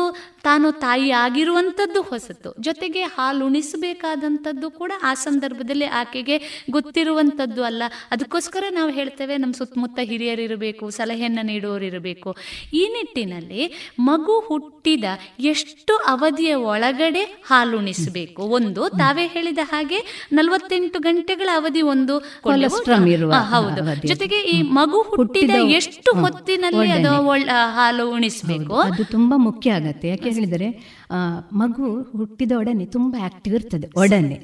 ಮತ್ತೆ ನಿದ್ದೆಗೆ ಹೋಗ್ತದೆ. ಸೊ ಹುಟ್ಟಿ ಅರ್ಧ ಗಂಟೆ ಒಳಗೆ ಮ್ಯಾಕ್ಸಿಮಮ್ ನಾರ್ಮಲ್ ಡೆಲಿವರಿ ಆದ್ರೆ ಅರ್ಧ ಗಂಟೆ ಒಳಗೆ ನೀವು ಕುಡಿಸಿದ್ರೆ ಮಗು ಆಕ್ಟಿವ್ ಇರ್ತದೆ ಕುಡಿತದೆ ಮತ್ತೆ ಅದೊಂದು ನಿದ್ದೆಗೆ ಹೋಗ್ತದೆ. ಸೊ ಯಾವ ಪಿರಿಯಡ್ ಅದು ಮಿಸ್ ಆದ್ರೆ ಮತ್ತೆ ಮಗು ಸಕ್ ಮಾಡೋದಿಲ್ಲ ಅಂತ ಹೇಳುವ ಒಂದು ಆರೋಪ ಬರ್ತದೆ.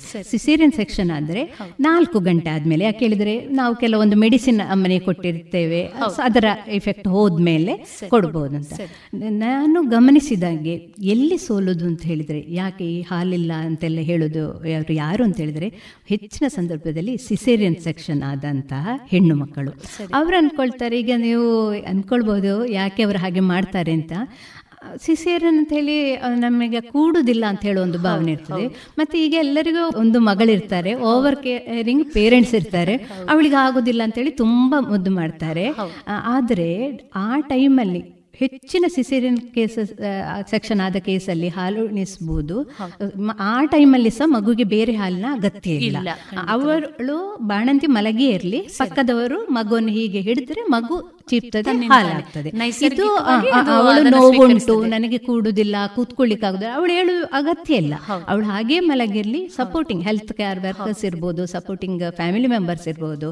ಅವರು ಇದನ್ನು ಸ್ಟಾರ್ಟ್ ಮಾಡಿದ್ರೆ ಖಂಡಿತವಾಗಿಯೂ ಯಾವುದೇ ಪ್ರಾಬ್ಲಮ್ ಬರಲಿಕ್ಕಿಲ್ಲ. ಅದು ತುಂಬಾ ಕ್ರೂಷಿಯಲ್ ಅದು ಇಲ್ಲ ಹೇಳುವಾಗ ಹೆಚ್ಚಿನವರು ಏನ್ ಮಾಡ್ತಾರೆ? ಯಾರಾದರೂ ಸಜೆಷನ್ ಹೇಳ್ತಾರೆ ಪ್ರೀ ಲ್ಯಾಕ್ಟಿಯಲ್ ಫೀಡ್ಸ್ ಅಂತ ಕೊಡ್ತಾರೆ. ಅದು ಮಗುವಿಗೆ ಆ ಮೇಲೆ ತುಂಬಾ ಬೇಕು ಅಂತಿಲ್ಲ ಏನು ಸಕ್ಕರೆ ಅದೆಲ್ಲ ಇದು ಮಾಡಿದ್ರೆ ಮಗುವಿಗೆ ಮತ್ತೆ ಇಂಟ್ರೆಸ್ಟೇ ಇಲ್ಲ. ಹಾಲಾಗ್ಬೇಕಾ ಸಕ್ ಮಾಡಬೇಕು. ಮಗು ಲಾಂಗ್ ಸ್ಲೀಪ್ ಎಲ್ಲ ಮಾಡಿದ್ರೆ ಮತ್ತೆ ಅದಕ್ಕೆ ಏನಾದರೂ ಶುಗರ್ಸ್ ಎಲ್ಲ ಕೊಟ್ಟರೆ ಅದಕ್ಕೆ ಮತ್ತೂ ಸಹ ಸ್ಲೀಪ್ ಬರುತ್ತೆ ಸಕ್ ಆಗುದಿಲ್ಲ. So when you lose this first day and second day you are totally lost in the art of breast feeding ಅಂತ ಹೇಳಲಿಕ್ಕೆ ನಾನು ಇಷ್ಟಪಡ್ತೇನೆ. ಬಹಳ ಮುಖ್ಯವಾದಂಥ ವಿಷಯ ಮೇಡಮ್ ಯಾಕೆಂದ್ರೆ ಮಗು ಹುಟ್ಟಿದ ತಕ್ಷಣ ಹೇಗೆ ನೈಸರ್ಗಿಕವಾಗಿ ಉಸಿರಾಡ್ತದೋ ಅದೇ ರೀತಿಯಾಗಿ ಅದು ಹಾಲನ್ನು ಸ್ವೀಕರಿಸುವಂಥದ್ದನ್ನು ಸಕ್ ಮಾಡುವಂಥದ್ದನ್ನು ಕೂಡ ಅಷ್ಟೇ ಅದ್ಭುತವಾಗಿ ಅದು ಮಾಡ್ಲಿಕ್ಕೆ ಸಾಧ್ಯ ಇದೆ.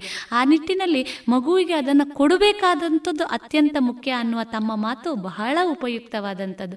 ಮೇಡಮ್ ಇನ್ನೂ ಒಂದು ಈಗ ಸಾಮಾನ್ಯವಾಗಿ ಹುಟ್ಟಿದ ಮಗು ಹದಿನೆಂಟರಿಂದ ಇಪ್ಪತ್ತು ಗಂಟೆಗಳಷ್ಟು ಕಾಲ ನಿದ್ದೆ ಮಾಡುವಂಥ ಅವಧಿ ಇದೆ. ನಮಗೆಲ್ಲ ತಿಳಿದಿರುವಂಥದ್ದು.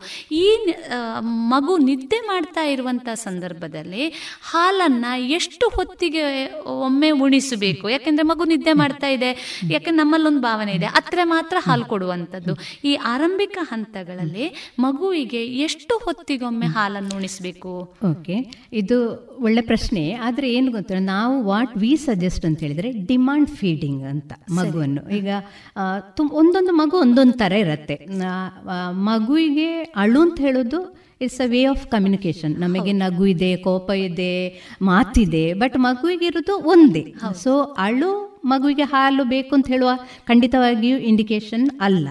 ನಾವು ಹೇಳೋದು ಡಿಮಾಂಡ್ ಫೀಡಿಂಗ್ ಮತ್ತೆ ನಾವು ಮತ್ತೊಂದು ನೋಡಿಕೊಂಡು ಸಾಮಾನ್ಯವಾಗಿ ಒಂದು ಮೂರು ಗಂಟೆಗೊಮ್ಮೆ ಮಗುವಿಗೆ. ಯಾಕೆಂದ್ರೆ ಅದು ಎಷ್ಟು ಒಳ್ಳೆ ಆಹಾರ ಹೇಳಿದ್ರೆ ಮೂರು ಗಂಟೆಯಲ್ಲಿ ಅದು ಕರಗಿ ಆಗ್ತದೆ. ಸೊ ಸಾಮಾನ್ಯ ಮಕ್ಕಳು ಮೂರು ಗಂಟೆ ಕಳೆದ ಎಚ್ಚರ ಆಗ್ತಾರೆ.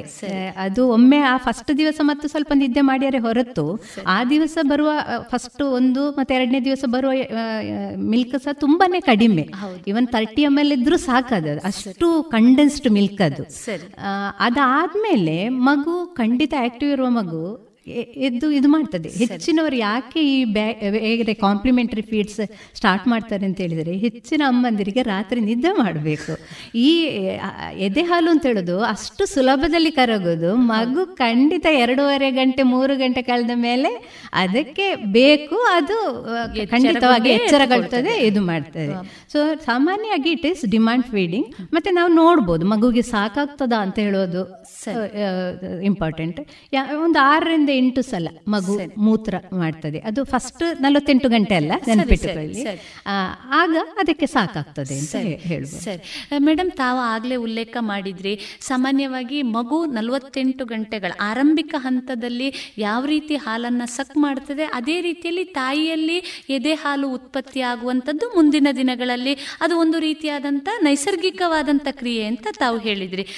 ಅದೊಂದು ರೀತಿಯ ಬಾಂಧವ್ಯ ಅಂತ ಕೂಡ ಬಹುಶಃ ನಾವು ಹೇಳಬಹುದು ಮೇಡಮ್ ಇದ್ರ ಬಗ್ಗೆ ಇನ್ನೊಂದಿಷ್ಟು ಮಾಹಿತಿಯನ್ನು ನೀಡ್ತೀರಾ? ಯಾಕೆಂದರೆ ನಾವು ಕೇಳಿದ್ದೇವೆ, ಕೆಲವೊಂದು ತಾಯಿಯರಿಗೆ ಎದೆ ಹಾಲು ಕಡಿಮೆ, ಎದೆ ಹಾಲು ಇಲ್ಲ ಅನ್ನುವಂಥದ್ದು. ಜೊತೆಗೆ ಎದೆ ಹಾಲನ್ನು ಜಾಸ್ತಿ ಮಾಡಲಿಕ್ಕೆ ಕೆಲವೊಂದು ನೈಸರ್ಗಿಕವಾದಂತಹ ಅಥವಾ ಔಷಧಿಗಳನ್ನು ಬಳಸುವಂಥದ್ದನ್ನು ಕೂಡ ನಾವು ಕೇಳಿದ್ದೇವೆ. ಇದಕ್ಕೆ ಕಾರಣ ಏನು? ಖಂಡಿತವಾಗಿಯೂ ಯಾವುದೇ ಅಮ್ಮನಿಗೆ ಹಾಲು ಉಣಿಸ್ಲಿಕ್ಕೆ ಸಾಧ್ಯ ಆಗುವುದಿಲ್ಲ ಹಾಲಿಲ್ಲ ಅಂತ ಹೇಳುವ ಕನ್ಸೆಪ್ಟನ್ನು ಖಂಡಿತವಾಗಿಯೂ ಫಿಸಿಯೋಲಾಜಿಕಲಿ ಹಾಗೆ ಇರಲಿಕ್ಕೆ ಸಾಧ್ಯವೇ ಇಲ್ಲ. ನಾನು ಹೇಳಿದ ಹಾಗೆ ಇದು ಒಂದು ಇದರಲ್ಲಿ ಸೈಕಲಾಜಿಕಲ್ ಅಂಶ ಸಹ ಉಂಟು. ನನಗೆ ಹಾಲಿಲ್ಲ ಹಾಲಿಲ್ಲ ಅಂತ ಹೇಳುವ ಭಾವನೆ ಅವಳಿಗೆ ಬಂದರೆ ತುಂಬ ಕಷ್ಟ. ಗಮನಿಸಿದ ಅಂಶ ಅಂತ ಹೇಳಿದರೆ ಬಾಣಂತಿಗಳಿಗೆ ಇಲ್ಲಿ ಹೆಚ್ಚಿನವರು ನೀರು ಕೊಡುವುದಿಲ್ಲ. ಸೊ ಮುಖ್ಯವಾಗಿ ಬೇಕಾದ್ದು ನೀರು. ಲೀಟರ್ ಗಟ್ಟಲೆ ನೀರು ಬಾಣಂತಿ ಕುಡಿದ್ರೆ ಯಾವ ಅಮ್ಮನಿಗೂ ಹಾಲಿಲ್ಲ ಅಂತ ಹೇಳುವ ಕನ್ಸೆಪ್ಟ್ ಸಾಧ್ಯ ಇಲ್ಲ. ನನಗೆ ಈ ಮಾಹಿತಿ ಗೊತ್ತಿಲ್ಲ. ಒಂದು ಕ್ಯಾಂಪಿಗೆ ಹೋದಾಗ ಒಬ್ಬಳು ಬಾಣಂತಿಯನ್ನು ನೋಡಿದೆ. ಫುಲ್ ಡಿಹೈಡ್ರೇಟ್ ಆದಾಗಿ ಇದ್ದಾಳೆ. ನಾನು ಕೇಳಿದೆ ಏನಾಯ್ತು ಇವಳಿಗೆ ಅಂತ. ಆಗ ಅವರು ಹೇಳಿದ್ರು ನಮ್ಮ ಕಡೆಯಲ್ಲಿ ಬಾಣಂತಿಗೆ ನೀರು ಕೊಡೋದಿಲ್ಲ. ಮತ್ತೆ ನೋಡುವಾಗ ಹೆಚ್ಚಿನವರು ಹಾಗೆ ಅಂತೆ ಬಾಣಂತಿಗಳಿಗೆ ದಪ್ಪ ಆಗ್ತದೆ ಆ ತರ ಈ ತಪ್ಪು ಕಲ್ಪನೆ ಮತ್ತೆ ಸಕ್ಕಿಂಗ್ ಮಾಡದ. ಮತ್ತೆ ನನಗೆ ಸಾಧ್ಯ ಇಲ್ಲ ಅಂತ ಹೇಳೋ ಒಂದು ಹಿಂಜರಿಕೆ. ಇದಲ್ಲದೆ ನಾನು ಹೇಳಿದಲ್ಲ ಭಿಕ್ಷುಕಿಗೆ ಕೂಡ. ಇದು ಪ್ರಕೃತಿ ಅದ್ಭುತ ಹೇಳಿದ್ರೆ ನಾನು ಅದನ್ನೇ ಹೇಳೋದು. ಭಿಕ್ಷುಕಿಯ ದೇಹಕ್ಕೆ ಬೇಕಾದಲ್ಲ ಮಗುವಿಗೆ ಅವಳು ಹಾಲುಣಿಸ್ಲಿಕ್ಕೆ ಬೇಕಾದ್ದು ಏನು? ಒಂದು ಭಿಕ್ಷುಕಿಗೆ ಸಹ ಎರಡು ಮಗುವಿಗೆ ಹಾಲುಣಿಸುವಷ್ಟು ಶಕ್ತಿ ಫಿಸಿಯೋಲಾಜಿಕಲಿ ಅವಳಿಗೆ ಇದೆ ಅಂತ ಹೇಳಿದ್ರೆ ಮೆಂಟಲ್ ಇದು ಮಾತ್ರ ಅದವರ ಇನ್ಹಿಬಿಷನ್ ಮತ್ತೆ ಸುತ್ತ ಇರುವವರು ನಿಂಗೆ ಇಲ್ಲ ಇಲ್ಲ ಇಲ್ಲ ಹೇಳುವಾಗ ಅವಳಿಗೆ ಒಂದು ಇದೆ. ಸೊ ಆತ್ಮಸ್ಥೈರ್ಯ ತುಂಬಬೇಕು ನೀರು ಕುಡಿಬೇಕು. ಯಾಕೆಂದ್ರೆ ಹೇಳಿದ್ರೆ ಹಾಲಲ್ಲಿ ಇರುವುದು ಏಯ್ಟಿ ಪರ್ಸೆಂಟ್ನಷ್ಟು ನೀರೇ. ಸೊ ನೀರು ಯಾರು ಸರಿಯಾಗಿ ಕುಡಿತಾರ? ಮತ್ತೆ ತುಂಬದ ಪಥ್ಯ ಮಾಡುವ ಅಗತ್ಯ ಇಲ್ಲ. ನೀವು ಪಥ್ಯ ಅಂತ ಹೇಳಿದ್ರೆ ನಾನು ವಿತ್ ಡ್ಯೂ ರೆಸ್ಪೆಕ್ಟ್ ಸಂಪ್ರದಾಯಗಳು. ಗೌರವ ಇದೆ. ಪಥ್ಯ ಅಂತ ಹೇಳಿದ್ರೆ ನನ್ನ ಪ್ರಕಾರ ಏನು ಅಂತ ಹೇಳಿದ್ರೆ ಅವಳಿಗೆ ಅವಳೇ ಹೇಳ್ತದೆ ಅವಳ ಶರೀರ ಹೇಳ್ತಾಳೆ. ಈಗ ತಾನೇ ಡೆಲಿವರಿ ಆದ ಬಾಣಂತಿಗೆ ಮೂರನೇ ದಿವಸ ಎದುರುಕೊಂಡು ಪಕೋಡ ಕೊಟ್ರೆ ವಡೆ ಕೊಟ್ರೆ ಅವಳು ಬೇಡ ಹೇಳ್ತಾಳೆ. ಯಾವಾಗ ಅವಳಿಗೆ ಅದು ತಿನ್ಬೇಕು ಅಂತ ಅನಿಸತ್ತೆ ಆಗ ತಿನ್ಬಹುದು ಖಂಡಿತವಾಗಿ ಒಂದು ಬಾಣಂತಿ ಹತ್ತು ದಿವಸದವರೆಗೆ ಅವಳಿಗೆ ಯಾವುದು ಬೇಕು ಅಂತ ಅನಿಸೋದಿಲ್ಲ ಯಾಕೆಂದ್ರೆ ಸಿಸ್ಟಮ್ ಹಾಗೆ ಇರ್ತದೆ. ಸೊ ಸುಲಭದಲ್ಲಿ ಕರಗುವಂತ ಆಹಾರ ಆದ್ಮೇಲೆ ಮತ್ತೆ ಅತಿಯಾದ ಪಥ್ಯ ಮಾಡಬಾರ್ದು. ಯಾಕೆಂದ್ರೆ ಒಳ್ಳೆ ಬ್ಯಾಲೆನ್ಸ್ಡ್ ಫುಡ್ ಎಲ್ಲವೂ ಇರಬೇಕು ಅವಳ ಅದರಲ್ಲಿ. ಅವಳಿಗೆ ಜ್ವರ ಬಂದ ತರ ಫೀಲಿಂಗ್ ಇರುತ್ತೆ. ಒಂದು ಎರಡು ವಾರದ. ಯಾವಾಗ ಅದ ಹಾಕಿ ಅವಳ ಶರೀರ ಹೇಳ್ತದೆ. ನನಗೆ ಬಾಯಾರಿಕಾಗ್ತದೆ ನನಗೆ ಅದು ತಿನ್ಬೇಕಾಗ್ತದೆ ಇದು ತಿನ್ಬೇಕಾಗ್ತದೆ. ಅದು ಪಥ್ಯ ಹೇಳುದು ಅವಳ ಶರೀರವೇ ಹೇಳ್ತದೆ ಬೇಡ ಅದನ್ನು ತಿನ್ನೋದು ಬೇಡ. ಅದು ಪದ್ಯ ಈ ತರ ಮಾಡಿದ್ರೆ ಖಂಡಿತವಾಗಿಯೂ ಯಾರಿಗೂ ಒಂದು ನಾನು ಹೇಳ್ತೇನೆ ನಮ್ಮ ನಮ್ಮ ಯಾವುದೇ ಟೆಕ್ಸ್ಟ್ ಬುಕ್ ಅಲ್ಲಿ ಹಾಲು ಇಲ್ಲ ಅವಳಿಗೆ ಸಾಧ್ಯ ಇಲ್ಲ ಅಂತ ಹೇಳುದು ಆಲ್ಮೋಸ್ಟ್ ಎಂಟ್ರೆ ಆಗ್ಲಿಲ್ಲ ಅಂತ ಹೇಳಬಹುದು ಹೇಳುದು ಬಹಳ ಉಪಯುಕ್ತವಾದಂತ ಮಾಹಿತಿ ಮೇಡಮ್ ಯಾಕಂದ್ರೆ ಬಹಳಷ್ಟು ಜನರಿಗೆ ಒಂದು ಕಲ್ಪನೆ ಇದೆ. ನನಗೆ ಹಾಲಿಲ್ಲ ನಾನು ಎರಡು ತಿಂಗಳಾದ ತಕ್ಷಣ ಬೇರೆ ಹೆತ್ತವರು ಹೇಳೋದು ಇದೆ. ಅಂದ್ರೆ ಅವರ ಹೆತ್ತವರು ಹೇಳೋದಿದೆ ಅವರಿಗೆ ಹಾಲಿಲ್ಲ ಹಾಗಾಗಿ ನಾವು ಬೇರೆ ಆಹಾರವನ್ನ ಪ್ರಾರಂಭಿಸಿದ್ವು ಅಂತ. ಬಹಳ ಉಪಯುಕ್ತವಾದಂತ ಮಾಹಿತಿಯನ್ನ ನೀಡಿದ್ದೀರಿ ಜೊತೆಗೆ ತಾಯಿಯೂ ಕೂಡ ಏನು ಮಗುವಿಗೆ ಜನ್ಮ ಇತ್ತ ನಂತರ ತಾಯಿಯೂ ಕೂಡ ಬಹಳಷ್ಟು ಆರೋಗ್ಯಕರವಾದಂಥ ಆಹಾರಗಳನ್ನು ಪೋಷಕಾಂಶ ಭರಿತ ಆಹಾರಗಳನ್ನು ತೆಗೆದುಕೊಂಡಾಗ ಹಾಲಿನ ಉತ್ಪಾದನೆಯು ಬಹುಶಃ ಎಲ್ಲೋ ಒಂದಿಷ್ಟು ಚೆನ್ನಾಗಿ ಆಗ್ತದೆ ಅನ್ನುವಂತ ಮಾತು ಅಲ್ವಾ ಮೇಡಮ್? ಬಹಳ ಸಂತೋಷ. ಮೇಡಮ್ ಇನ್ನೂ ಒಂದು ಮುಖ್ಯವಾಗಿ ಈಗ ಹಾಲು ಉಣಿಸುವಂತ ಕ್ರಮ ಹೇಗೆ ಅಂತ? ಕೆಲವೊಂದು ಸಂದರ್ಭಗಳಲ್ಲಿ ನೋಡಿ ಮಗುವನ್ನ ಯಾವ ರೀತಿ ಎತ್ಕೊಳ್ಬೇಕು ಹಾಲು ಉಣಿಸುವುದು ಹೇಗೆ? ರಾತ್ರಿ ಹೊತ್ತಿನಲ್ಲಿ ಮಲಗಿಕೊಂಡು ಹಾಲು ಕೊಡಬಹುದೇ? ಈ ರೀತಿಯ. ಪ್ರಶ್ನೆಗಳ ಖಂಡಿತ ಖಂಡಿತವಾಗಿ. ಅದಕ್ಕೆ ಒಂದಿಷ್ಟು. ಮಾಹಿತಿಯನ್ನು ಅದಕ್ಕೆ ಪೂರಕವಾಗಿ ನಾನು ಫುಡ್ಡಿನಲ್ಲಿ ನೀವು ಕೇಳಿದ್ರಲ್ಲಿ ನಮ್ಮ ಪ್ಲೇಟ್ ಅಲ್ಲಿ ಯಾವ ತರ ಇರಬೇಕು ಅಂತ ಹೇಳಿದ್ರೆ ಎಲ್ಲಾ ಕಲರ್ನ ಆಹಾರಗಳು ಇರಬೇಕು. ಹೆಚ್ಚಾಗಿ ವೈಟ್ ಮಾತ್ರ ಇರ್ತದೆ. ಸೊ ಹೇಗೆ ಪ್ರಕೃತಿಯಲ್ಲಿ? ನೀವೇ ನೋಡಿ. ಬಣ್ಣಗಳಿರ್ತವೆ. ತರಕಾರಿಗಳಲ್ಲಿ ಹೇಗೆ ಬಣ್ಣಗಳಿರ್ತೇವೆ? ಅದು ತೆಕ್ಕೊಂಡ್ರೇನೆ ಬ್ಯಾಲೆನ್ಸ್ಡ್ ಆಯ್ತಾ? ಪಲ್ಸಸ್ ಇರ್ಬೋದು ಧಾನ್ಯಗಳಿರ್ಬೋದು ಅದು ಕಂದು ಬಣ್ಣ ಇರುತ್ತೆ ಸಾಮಾನ್ಯವಾಗಿ. ವೈಟ್ ಮತ್ತೇನು ಆರೆಂಜ್ ಕಲರ್ ಗ್ರೀನ್ ಕಲರ್ ಇದೆಲ್ಲ ಇದ್ರೆ ಎಲ್ಲವೂ. ಅವಳು ಅದರಲ್ಲಿ ಪ್ಲೇಟ್ ಅಲ್ಲಿ. ಇದು ಮಕ್ಕಳಿಗೂ ಸಹ ಹೇಳಲಿಕ್ಕೆ ಸುಲಭ.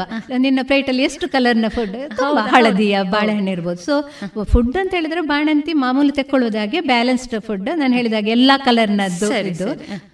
ಪ್ಲಸ್ ಅವಳಿಗೆ ಹೇಳುದು ನಾನು ಇಬ್ಬರಿಗೆ ಆಗ್ಬೇಕಮ್ಮ ಇಬ್ಬರಿಗೆ ಆಗ್ಬೇಕಮ್ಮ ಅಂತ ಹೇಳಿದ್ರೆ ಅದೊಂದು ಹೌದು. ಇನ್ನು ನೆಕ್ಸ್ಟ್ ನೀವು ಕೇಳುದು ಅಂತ ಹೇಳಿದ್ರೆ ಯಾವ ರೀತಿ ಮಾಡುದು ಅಂತ.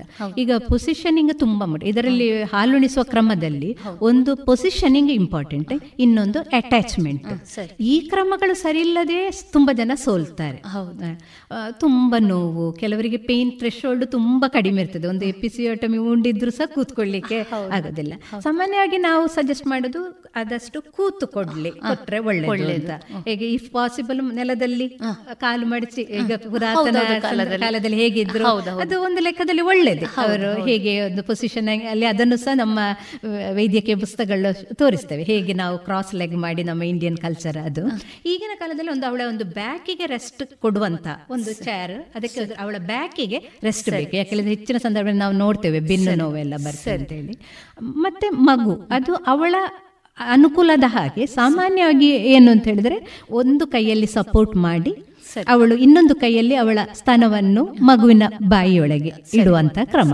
ಹಾಗೆ ಮಾಡುವಾಗ ಮಗುವಿನ ತಲೆ ಮತ್ತು ಕುತ್ತಿಗೆ ಅದೊಂದು ಸ್ಟ್ರೈಟ್ ಲೈನ್ ಅಲ್ಲಿ ಇರುವಾಗೆ ಆಗಬೇಕು. ಯಾವ ಪೊಸಿಷನ್ ಆದ್ರೂ. ಕೆಲವರಿಗೆ ಸೈಡ್ ಇಂದ ಕೊಡುವ ಅಂತ ಅನಿಸುತ್ತೆ. ಫೈನ್ ಇಫ್ ದೇ ಆರ್ ಮಲಗಿ ಕೊಡುವುದಿದ್ರು ಸಹ. ಆದ್ರೂ ಮಲಗಿದನ್ನು ಸಾಮಾನ್ಯವಾಗಿ ನಾವು ಅವಾಯ್ಡ್ ಮಾಡ್ತೇವೆ. ಆದ್ರೆ ಮಗುವಿನ ತಲೆ ಮತ್ತು ಕುತ್ತಿಗೆ ಸ್ಟ್ರೈಟ್ ಇದ್ರೆ ಫೈನ್ ಈಗ ರಾತ್ರಿ ಎಲ್ಲ ಇದಿರುವಾಗ. ಸೊ ಈ ಸಂದರ್ಭದಲ್ಲಿ ಮುಖ್ಯವಾಗಿ ನಾವು ಗಮನ ಕೊಡಬೇಕಾದ್ದು ಅಟ್ಯಾಚ್ಮೆಂಟ್ ಅಂತ.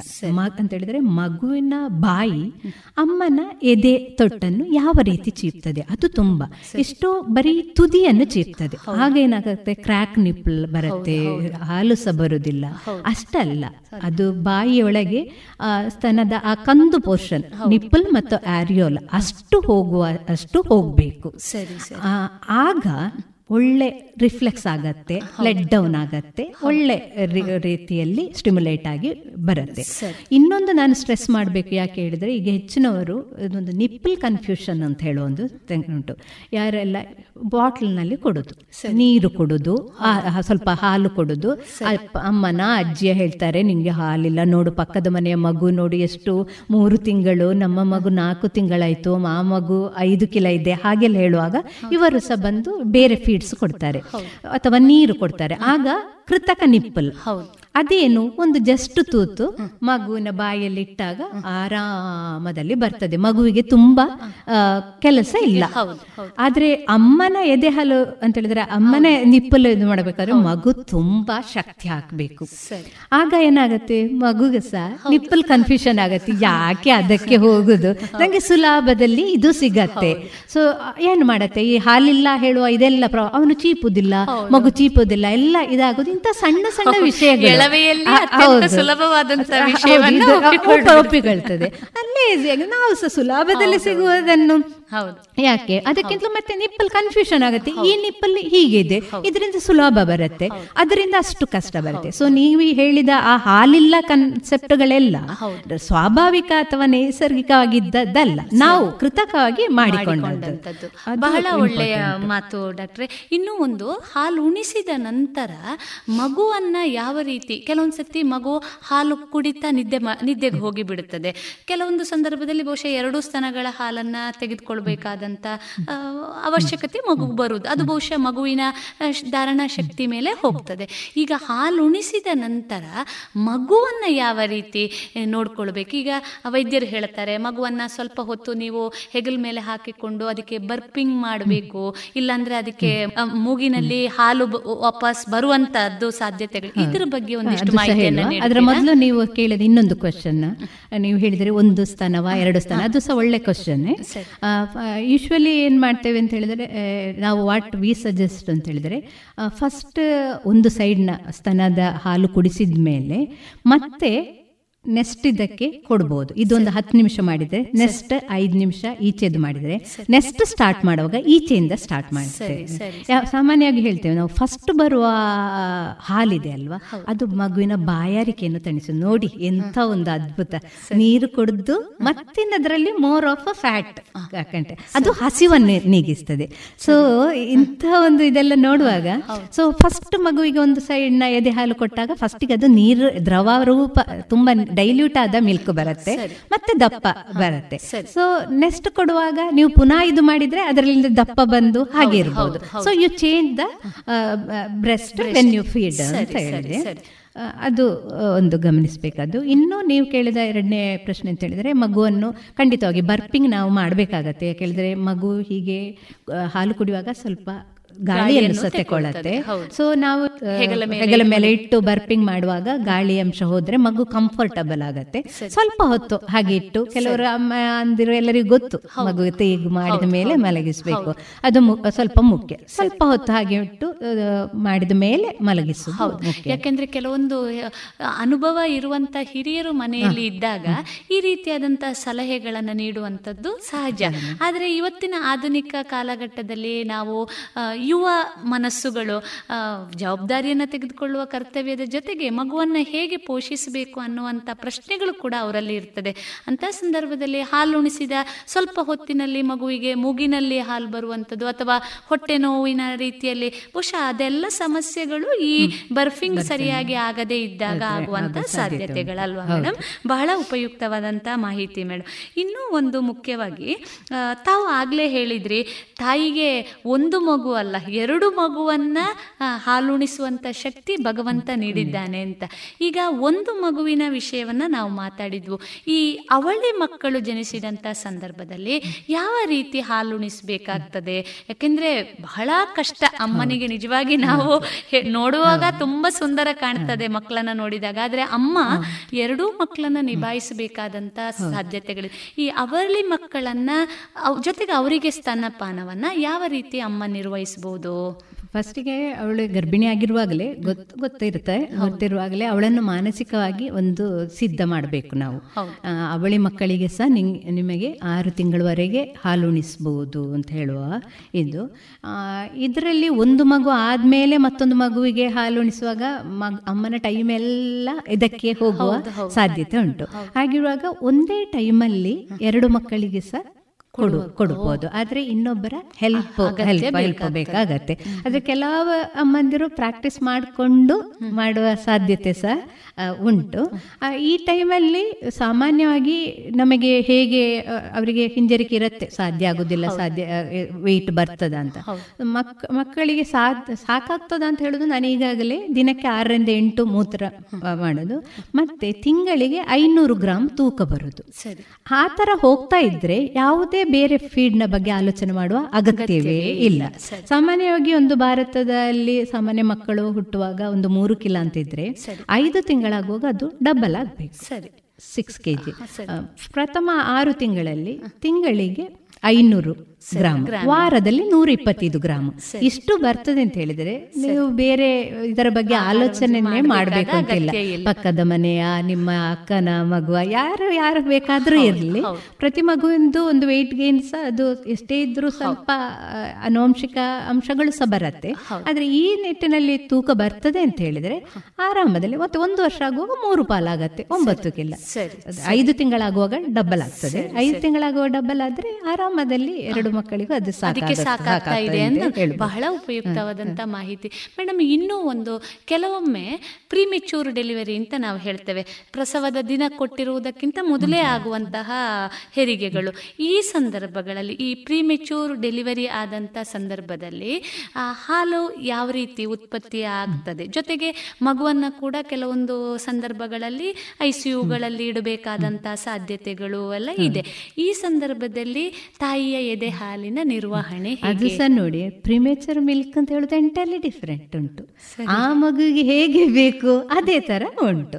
ಪ್ರಿಮೇಚರ್ ಮಿಲ್ಕ್ನ ಅಂಶವೇ ಬೇರೆ. ಇದೆಲ್ಲ ನೋಡುವಾಗ ಈ ಈ ಫ್ಯಾಕ್ಟ್ರಿಯ ಉತ್ಪಾದಿಸುವ ಮಿಲ್ಕ್ ಏನಿದು ಅಂತ ಅನಿಸುತ್ತೆ. ಸಾಮಾನ್ಯವಾಗಿ ನಾವು ಮಗುವಿಗೆ ಅದು ಸಕ್ ಮಾಡ್ತದ ಅಂತ ನಾವು ನೋಡ್ತೇವೆ. ಸಾಮಾನ್ಯವಾಗಿ ಒಂದು one point three K G ಎಲ್ಲ ಇರೋದು ಒಂದು ಇಂತಿಷ್ಟು ವೀಕ್ ಆಗಿದ್ರೆ ಸಕ್ಕಿಂಗ್ ರಿಫ್ಲೆಕ್ಸ್ ಉಂಟಾ ಅಂತ ನೋಡ್ತೇವೆ. ಸಾಮಾನ್ಯವಾಗಿ ಹಾಗೆ ಇದ್ರೆ ಅಷ್ಟು ಪುಟ್ಟದಿದ್ರು ಸಹ ನಾವು ನೋಡ್ಬೇಕು ಅವುಗಳು ಸಕ್ಕು ಮಾಡ್ತವೆ ಮಾಡ್ತವೆ ಆಕ್ಟಿವ್ ಇದ್ರೆ. ಆಯ್ತು ಒಂದು ವೇಳೆ ನೀವು ಹೇಳಿದಾಗ ಐ ಸಿ ಯು ಅಲ್ಲಿ ವೈ- ಇದರಲ್ಲಿ ಇದ್ರೆ ಸಹ ಟ್ಯೂಬ್ ಮೂಲಕ ಈ ಅಮ್ಮನ ಹಾಲನ್ನು ಎಕ್ಸ್ಪ್ರೆಸ್ ಮಾಡಿ ಫೀಡ್ ಮಾಡ್ತಾರೆ. ಇಲ್ಲದೆ ಪ್ಯಾಲೆಡೆ ಅಂತ ಸಿಗತ್ತೆ ಸಣ್ಣದ್ದು ಅದರಲ್ಲಿ ಸಹ ತೆಗೆದು ಕುಡಿಸ್ತಾರೆ. ಕ್ಲೀನ್ ಆಗಿ ಎಕ್ಸ್ಪ್ರೆಸ್ ಮಾಡೋದು. ಎಕ್ಸ್ಪ್ರೆಸ್ ಮಾಡೋದು ಸಹ ಒಂದು ಆರ್ಟ್ ಅಟ್ ಅ ಟೈಮ್ ಐವತ್ತರಿಂದ ಮುನ್ನೂರು ಎಂ ಎಲ್ ಹಾಲನ್ನು ಎಕ್ಸ್ಪ್ರೆಸ್ ಮಾಡುವ ಅಮ್ಮಂದಿರು ಸಹ ಇದ್ದಾರೆ. ಸೊ ಇದನ್ನು ಕ್ಲೀನ್ ಆಗಿಟ್ಟು ಎಕ್ಸ್ಪ್ರೆಸ್ ಮಾಡೋದೊಂದು ಅವರಿಗೆ ನ್ಯಾಕ ಸಿಕ್ಕಿದ್ರೆ ಅದು ತುಂಬಾನೇ ಉಪ ಉಪಯೋಗ ಆಗ್ತದೆ. ಬಟ್ ನಾವು ನೋಡ್ತೇವೆ ಒಂದು ಸಣ್ಣ ವೆಯ್ಟ್ ಇದ್ದು ಸಹ ಮಕ್ಕಳು ಚೀಪಲಿಕ್ಕೆ ಪ್ರಾರಂಭಿಸ್ತಾರೆ. ಬಹಳ ಉಪಯುಕ್ತವಾದಂತ ಮಾಹಿತಿ. ಮೇಡಮ್ ಇನ್ನೂ ಒಂದು ಈ ಹಾಲುಣಿಸುವ ಅಂತ ತಾಯಿ ತೆಗೆದುಕೊಳ್ಳಬೇಕಾದಂತ ಜಾಗೃತ ಕ್ರಮಗಳು ಏನು? ಒಂದು ಆಹಾರದ ಬಗ್ಗೆ ನಾವು ಆಗಲೇ ಮಾತಾಡಿದ್ವು ಉತ್ತಮ ಆರೋಗ್ಯ ಶೈಲಿಯನ್ನು ಆಕೆ ಪಡ್ಕೊಳ್ಬೇಕಾಗ್ತದೆ, ಜೊತೆಗೆ ಅಳವಡಿಸ್ಕೊಳ್ಬೇಕಾಗ್ತದೆ ಅಳವಡಿಸಿಕೊಳ್ಬೇಕಾಗ್ತದೆ. ಇನ್ನೂ ಒಂದು ತಾವು ಆಗಲೇ ಉಲ್ಲೇಖ ಮಾಡಿದ್ರಿ, ಈ ಕ್ರ್ಯಾಕ್ ನಿಪ್ಪಲ್. ಜೊತೆಗೆ ಕೆಲವೊಮ್ಮೆ ಸ್ತನದಲ್ಲಿ ಕೀವುಗಳು ಅಥವಾ ಬಾವುಗಳು ಬರುವಂಥ ಸಾಧ್ಯತೆ, ಅದು ಗಡ್ಡೆಗಳ ಥರ ಆಗುವಂಥ ಸಾಧ್ಯತೆಗಳು ಇದೆ ಈ ಎಲ್ಲ ಸಮಸ್ಯೆಗಳು ಬಂದಾಗ ಅದನ್ನು ಯಾವ ರೀತಿ ನಿಭಾವಣೆ ಮಾಡ್ಬೋದು? ಒಂದು ಕ್ರ್ಯಾಕ್ಡ್ ನಿಪ್ಪಲ್, ಜೊತೆಗೆ ಉಳಿದೇ ಬರುವಂಥ ಸಮಸ್ಯೆಗಳು ಯಾವುದು? ಜೊತೆಗೆ ಅದನ್ನು ಹೇಗೆ ನಿಭಾಯಿಸಬಹುದು ಅವಳು ಗರ್ಭಿಣಿ ಆಗಿರುವಾಗ ಆವಾಗಲೇ ಅದಕ್ಕೆ ಗಮನ ಕೊಡಬೇಕು. ಮೇನ್ ಪ್ರಾಬ್ಲಮ್ ಇರೋದು ರಿಟ್ರಾಕ್ಟೆಡ್ ನಿಪ್ಪಲ್ ಅಂತ. ಸರಿ. ಅದರ ಬ್ರೆಸ್ಟ್ನ ನಿಪ್ಪಲ್ ಅದು ಒಳಗೆ ಒಳಗೆ. ಸೊ ಅವಳೇ ಅದನ್ನು ಎಳ್ದು ಅದು ಪ್ರಿಪೇರ್ ಮಾಡಬೇಕು. ಅದು ಮೇನ್ ಈಗ ನೀವು ಹೇಳಿದ್ರಲ್ಲ ಹಾಲಿಲ್ಲ ಅಂತ ಆಗೋದು ಎಲ್ಲ ಮೇನ್ ಕಾರಣಗಳು ಈ ತರ ಅವರ ಅಟ್ಯಾಚ್ಮೆಂಟ್ ಪ್ರಾಬ್ಲಮ್ಗಳು ಎಷ್ಟು ರಿಟ್ರಾಕ್ಟೆಡ್ ಇರ್ತದೆ ಅಂತ ಹೇಳಿದ್ರೆ ಬ್ರೆಸ್ಟ್ನ ನಿಪ್ಪಲೇ ಇಲ್ಲದ ತರ ಕಾಣ್ತದೆ. ಹಾಗಿರುವಾಗ ಮಗುವಿಗೆ ಸಕ್ ಮಾಡ್ಲಿಕ್ಕೆ ಆಗೋದಿಲ್ಲ. ಸೊ ಇದು ಗರ್ಭಿಣಿ ಆಗಿರುವಾಗಲೇ ಅವಳು ಅದನ್ನು ಪ್ರಿಪೇರ್ ಆದ್ರೆ ಇಳಿದು ಇಳಿದು ಸರಿ. ಮಾಡ್ಕೊಳ್ಬೋದು. ಮತ್ತೆ ನಮಗೆ ಒಂದು ಸಿರಿಂಜಿಂಗ್ ಟೆಕ್ನಿಕ್ ಅಂತ ಇದೆ. ಒಂದು ಸಿರಿಂಜ್ ಅನ್ನು ಕಟ್ ಮಾಡಿ ನಾವು ಎಳ್ದು ಇದು ಮಾಡ್ತೇವೆ. ಆ ತರ ಎಲ್ಲ ಮಾಡಿಕೊಂಡು ಮೇನ್ ಬ್ರೆಸ್ಟ್ ಫೀಡಿಂಗಿಗೆ ಹಾಲಿಲ್ಲದೆ ಆಗುವ ಅಂತ ಹೇಳುವುದಕ್ಕೆ ಟೆಕ್ನಿಕಲ್ ಪ್ರಾಬ್ಲಮ್ಗಳು ಇದು. ರಿಟ್ರಾಕ್ಟೆಡ್ ನಿಪ್ಪಲ್ ಮತ್ತೆ ನಾನು ಹೇಳಿದೆ ಅಟ್ಯಾಚ್ಮೆಂಟ್ ಸರಿ ಇಲ್ಲದೆ ಮಗು ಬರೀ ತುದಿ ಕಚ್ಚುದು. ಆಗ ಕ್ರ್ಯಾಕ್ಟ್ ನಿಪ್ಪಲ್ ಆಗ್ತದೆ ತುಂಬಾ ನೋವಿದ್ರೆ ಅದು ತುಂಬಾ ಕಷ್ಟ ಆಗತ್ತೆ. ಆ ನಿಪ್ಪಲ್ ಕ್ರ್ಯಾಕ್ ಆದೊಡನೆ ಅದರ ಮೂಲಕ ಇನ್ಫೆಕ್ಷನ್ ಆಗತ್ತೆ. ಇನ್ಫೆಕ್ಷನ್ ಆದೊಡನೆ ಬ್ರೆಸ್ಟ್ ಎಂಗೋರ್ಜ್ಮೆಂಟ್ ಆಗತ್ತೆ. ಎಂಗೋರ್ಜ್ಮೆಂಟ್ ಆದೊಡನೆ ನೀವು ನೋಡಿರ್ಬೋದು ಕೆಲವೊಮ್ಮೆ ನಾಲ್ಕನೇ ಮೂರನೇ ನಾಲ್ಕನೇ ದಿವಸ ಎಲ್ಲ ಇವರು ಸಿಸಿರಿನಾದವರು ಸರಿ ಫೀಡ್ ಮಾಡದಿರುವಾಗ ಆಪ್ಸಸ್ ಆಗುವ ಸಾಧ್ಯತೆ ಉಂಟು. ಸೊ ಕೆಲವೊಮ್ಮೆ ಏನಾಗುತ್ತೆ ಒಂದು ಮೂರನೇ ದಿವಸ ಹಾಲು ಆಗುದು ಆ ಟೈಮಲ್ಲಿ ಕೆಲವರಿಗೆ ತುಂಬಾ ಹಾಲಾಗ್ತದೆ ಮಗುವಿಗೆ ಅಷ್ಟು ಬೇಕಾಗುದಿಲ್ಲ. ಆ ಟೈಮಲ್ಲಿ ಅವರು ಹಾಗೆ ಅಷ್ಟು ಗಟ್ಟಿ ಆಗದ ಹಾಗೆ ನೋಡ್ಕೊಳ್ಬೇಕು. ಎಕ್ಸ್ಪ್ರೆಸ್ ಮಾಡಿ ಅದನ್ನು ಡಿಸ್ಕಾರ್ಡ್ ಮಾಡಿದ್ರೂ ಆಗ್ಬೋದು. ಮಗು ಕುಡಿಯೋದಿದ್ರೆ ಅದನ್ನು ಮತ್ತೆ ಕೊಡ್ಬೋದು. ಅದು ತುಂಬಾ ಇಂಪಾರ್ಟೆಂಟ್ ಬ್ರೆಸ್ಟ್ ಎಂಗೋರ್ಜ್ಮೆಂಟ್ ಮಗು ಸಕ್ ಮಾಡದೆ ಎದ್ದು ಬ್ರೆಸ್ಟ್ ಆಬ್ಸಸ್ ಆಗದಾಗಿ ನೋಡ್ಕೊಳ್ಬೇಕು. ಸರಿ. ಬಹಳ ಉಪಯುಕ್ತವಾದಂತ ಮಾಹಿತಿ ಮೇಡಮ್. ಇನ್ನೂ ಒಂದು ಇವತ್ತಿನ ದಾವಂತದ ಬದುಕಿನಲ್ಲಿ ಮಹಿಳೆಯರು ಕೂಡ ಸಮರ್ಥವಾಗಿ ಎಲ್ಲಾ ಕಾರ್ಯಗಳಲ್ಲಿ ತೊಡಗಿಸಿಕೊಂಡಿದ್ದಾರೆ ಕೆಲಸವನ್ನ ಕೂಡ ಮಾಡ್ತಾ ಇದ್ದಾರೆ. ತನ್ನ ಜೀವನ ಶೈಲಿಯಲ್ಲಿ ಒಂದಿಷ್ಟು ಬದಲಾವಣೆಗಳನ್ನು, ಹೊಂದಾಣಿಕೆಯನ್ನು ಮಾಡಿಕೊಳ್ಬೇಕಾದಂಥ ಅಗತ್ಯತೆ ಇವತ್ತು ಎಲ್ಲ ಕ್ಷೇತ್ರಗಳಲ್ಲಿ ಕೆಲಸ ಮಾಡುವಂಥ ತಾಯಿಗೆ ಕೂಡ ಇದೆ. ಇಂಥ ಸಂದರ್ಭದಲ್ಲಿ ಈ ಕೆಲಸವನ್ನು ನಿಭಾವಣೆ ಮಾಡ್ತಾ ಇರುವಂಥ ಅಥವಾ ಕೆಲಸಕ್ಕೆ ಹೋಗ್ತಾ ಇರುವಂತಹ ಮಹಿಳೆಯರು ತಮ್ಮ ಮಗುವಿಗೆ ಯಾವ ರೀತಿ ಹಾಲನ್ನು ಶೇಖರಿಸಬಹುದು? ಒಂದು ಬ್ರೆಸ್ಟ್ ಬ್ಯಾಂಕ್ ಅಂತ ಒಂದು ಕಾನ್ಸೆಪ್ಟ್ ಕೂಡ ಇದೆ. ಇದರ ಬಗ್ಗೆ ಒಂದಿಷ್ಟು ಮಾಹಿತಿಯನ್ನು ನೀಡುತ್ತೀರಾ? ಅಂದರೆ ದೀರ್ಘಾವಧಿಯ ಕಾಲ ಮಗುವಿನಿಂದ ದೂರ ಇರಬೇಕಾದಂಥ ಸಂದರ್ಭಗಳು.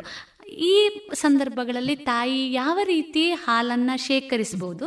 ಜೊತೆಗೆ ಮಗುವಿಗೆ ನೀಡಬಹುದೇ? ಇದರ ಬಗ್ಗೆ ಒಂದಿಷ್ಟು ಮಾಹಿತಿಯನ್ನು ನೀಡ್ತೀರಾ?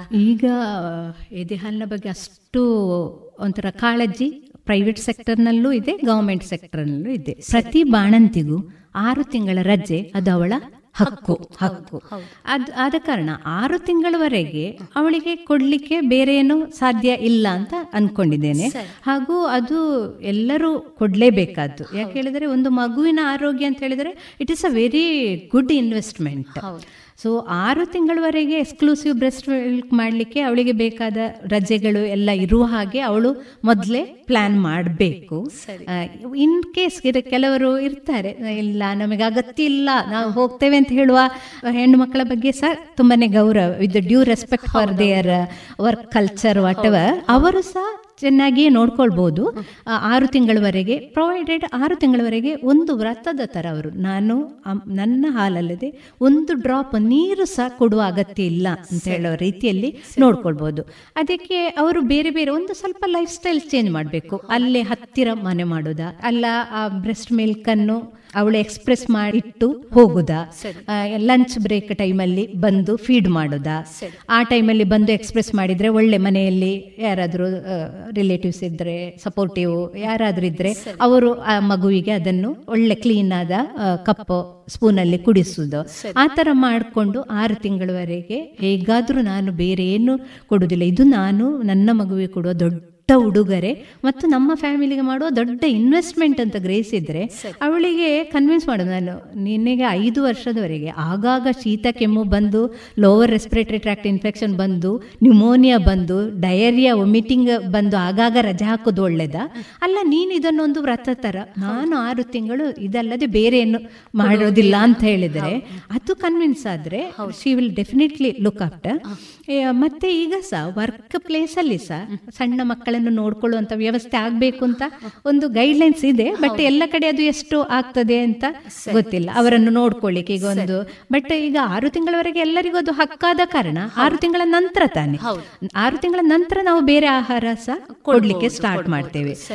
ಈ ಇದೇ ಕೊಡಬೇಕು ಅಂತ ಹೇಳಿದ್ರೆ ಈಗ ಆರು ತಿಂಗಳು ಒಂದು ಐದು ತಿಂಗಳಾಗೋ ಹೋಗುವ ಬೇಕಾದ ಅನಿವಾರ್ಯ ಬಂದ್ರೆ ಸಹ ಎಕ್ಸ್ಪ್ರೆಸ್ ಮಾಡಿ ಇಟ್ಕೊಳ್ಬಹುದು ನಾರ್ಮಲ್ ಟೆಂಪರೇಚರ್ ಅಲ್ಲಿ ಎದೆ ಹಾಲನ್ನು ಹತ್ತು ಗಂಟೆ ಇಡಬಹುದು ಸೊ ಏನು ಪ್ರಾಬ್ಲಮ್ ಹತ್ತು ಗಂಟೆ ಏನೂ ಏನು ಆಗದೇ ಆಗದಿರ್ತದೆ ನೋಡಿ ಅದು ವಿದೌಟ್ ಎನಿ ಪ್ರಿಸರ್ವೇಟಿವ್. ಅದನ್ನೇ ಫ್ರಿಜ್ ರೆಫ್ರಿಜರೇಟರ್ ಅಲ್ಲಿ ನಾರ್ಮಲ್ ಇದರಲ್ಲಿ ಇಟ್ರೆ ಇಪ್ಪತ್ನಾಲ್ಕು ಗಂಟೆ ಇಟ್ಟುಕೊಳ್ಬಹುದು ಫ್ರೀಜರ್ ಅಲ್ಲಿ ಇಟ್ರೆ ಮೂರು ತಿಂಗಳು ಇಟ್ಟುಕೊಳ್ಬಹುದು ಸೊ ಹಾಗಿರುವಾಗ ಒಂದು ವೇಳೆ ಅವಳು ದೂರ ಹೋಗ್ಬೇಕು ಅಂತಿದ್ರು ಆರು ತಿಂಗಳ ವ್ರತವನ್ನು ಅವಳು ಖಂಡಿತವಾಗಿಯೂ ಪಾಲಿಸಬಹುದು ಪ್ರೊವೈಡೆಡ್ ಒಂದು ದೊಡ್ಡ ಫ್ಯಾಮಿಲಿ ಸಪೋರ್ಟಿಂಗ್ ಸಿಸ್ಟಮ್ ಇದ್ರೆ. ಸರಿ. ಅನಿವಾರ್ಯತೆಗಳಿದ್ದಂತ ಸಂದರ್ಭದಲ್ಲಿ ತಾಯಿ ತನ್ನ ಆ ಎದೆ ಹಾಲನ್ನ ಶೇಖರಿಸಿಗೆ ಮಗುವಿಗೆ ಖಂಡಿತವಾಗಿ ಹೌದು. ನೀಡಬಹುದು ನೀವು ಕೇಳಿದ ಹ್ಯೂಮನ್ ಮಿಲ್ಕ್ ಬ್ಯಾಂಕ್ಗಳು ಸಹ ಇದೆ. ಕೆಲವು ಪ್ರೈವೇಟ್ ಹಾಸ್ಪಿಟಲ್ಗಳಲ್ಲೆಲ್ಲ ಬಾಂಬೆಯಲ್ಲಿ ಎಲ್ಲ ಇದೆ.